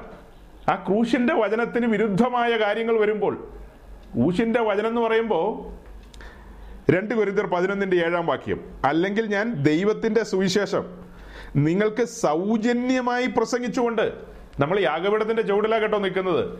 യാഗപീഠത്തിന്റെ ചുവട്ടിൽ നിന്ന് നോക്കുമ്പോൾ രക്ഷ സൗജന്യമാണ്.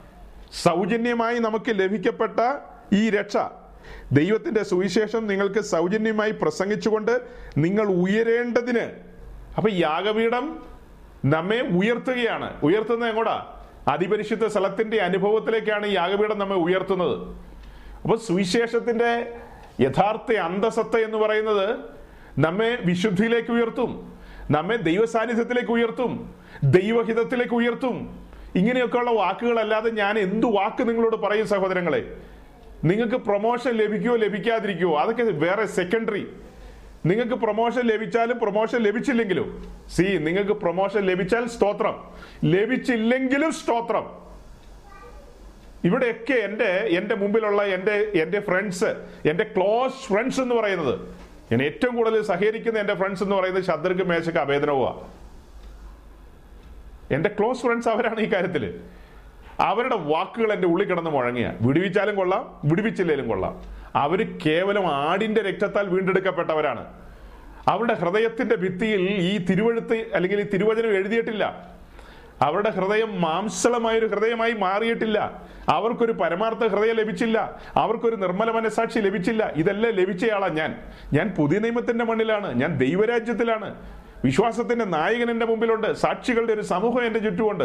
ഇതൊന്നും ഇല്ലാത്ത ശത്രുക്ക് മേശക അവേദനവോ പറയാണ്. വിടുവിച്ചാലും കൊള്ളാം വിടുവിച്ചില്ലെങ്കിലും കൊള്ളാമെന്ന്.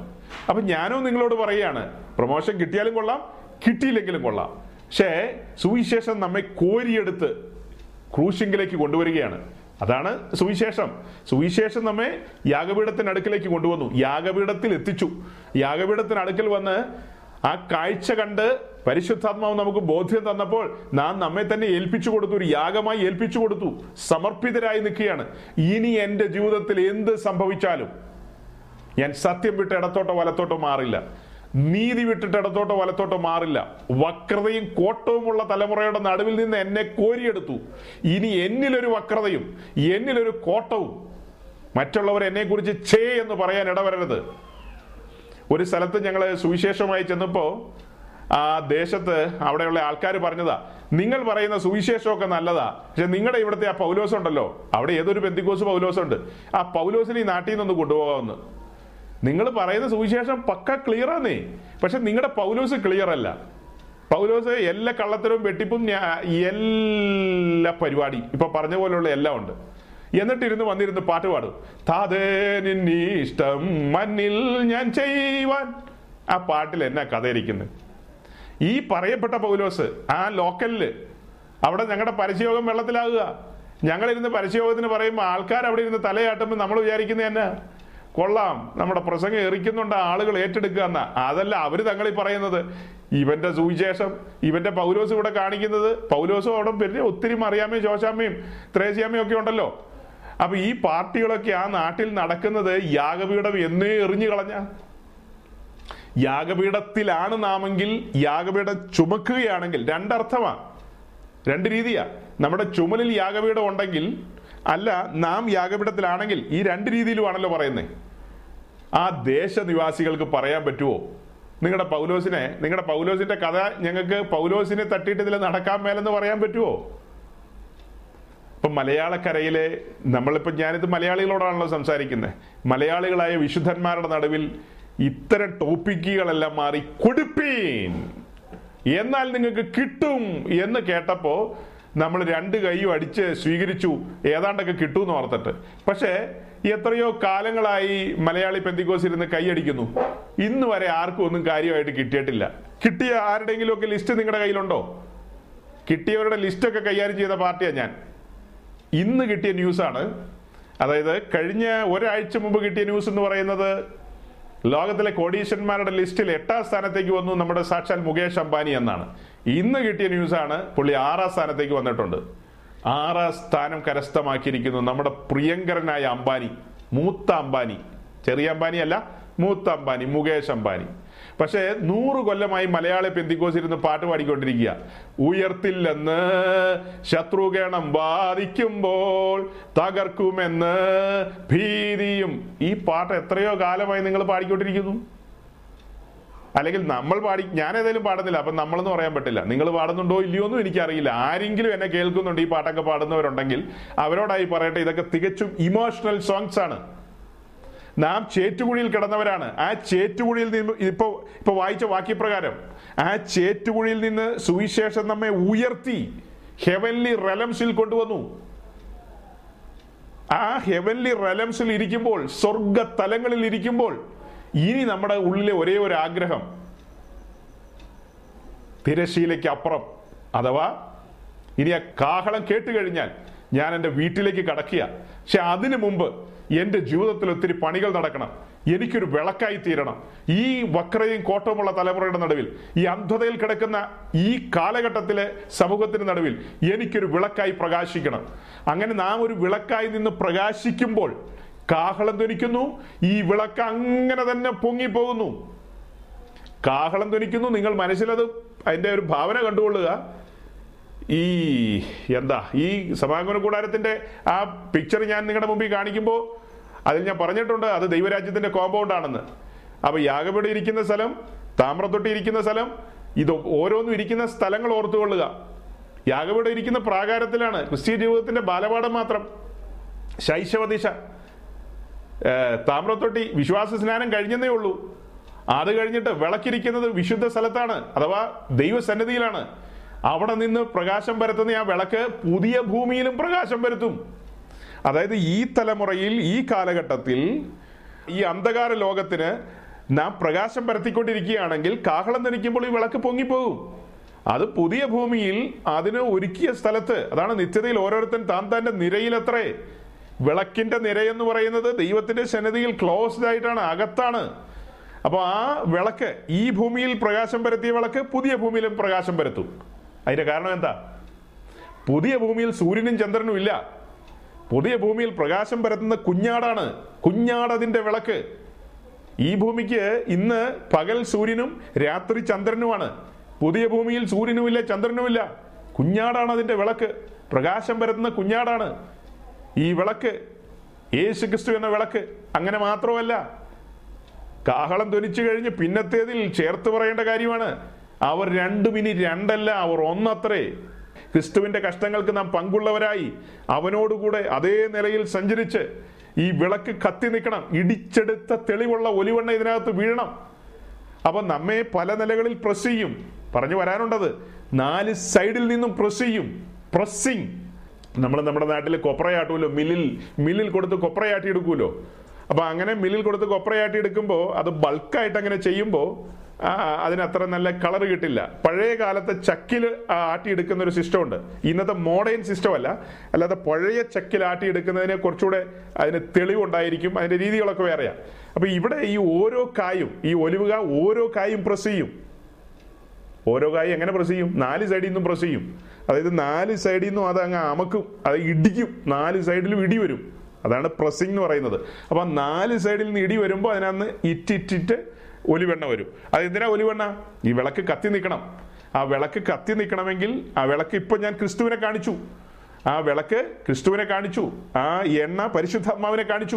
അപ്പൊ ആ വിളക്കിൽ ഒഴിക്കുന്ന എണ്ണ അതായത് നമ്മുടെ ജീവിതത്തിൽ ഇങ്ങനെ ഇതെല്ലാം ഇത്തരം അനുഭവങ്ങളിലൂടെ കടന്നു പോകുമ്പോൾ പരിശുദ്ധാത്മാവിന്റെ പ്രവൃത്തി വെളിപ്പെടുകയാണ്.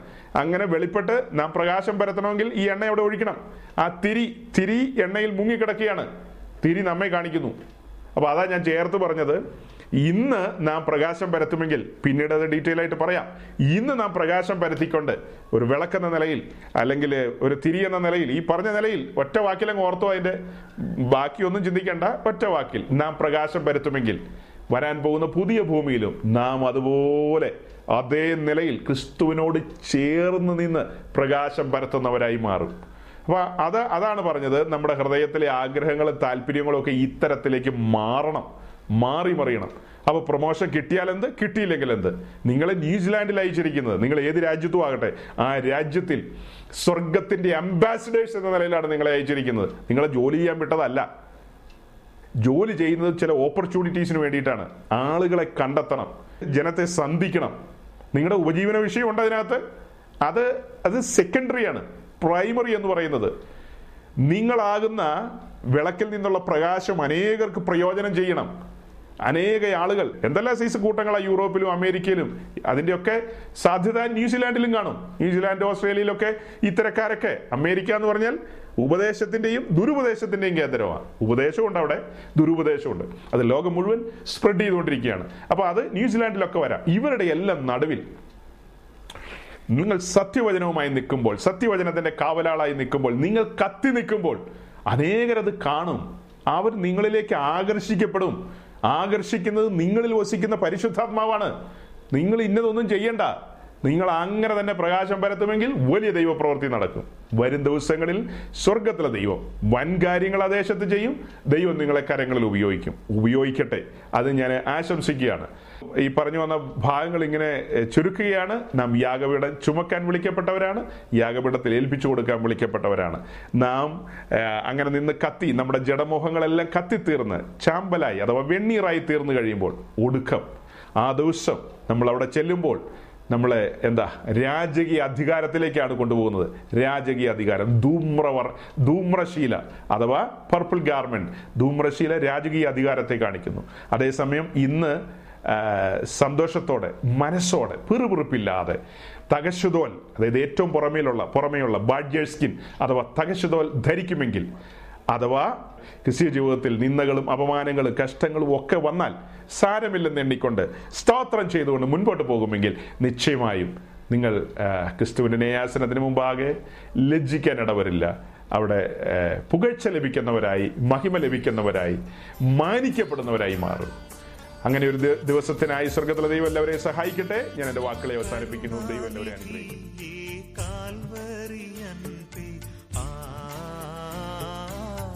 മാത്രമാണ് എനിക്കാധാരം ആ നീ മാത്രമാണ് എനിക്കാധാരം. കരുണാനിധിയെ കാൽവറിയൻപേ ആ നീ മാത്രമാണ് എനിക്കാധാരം.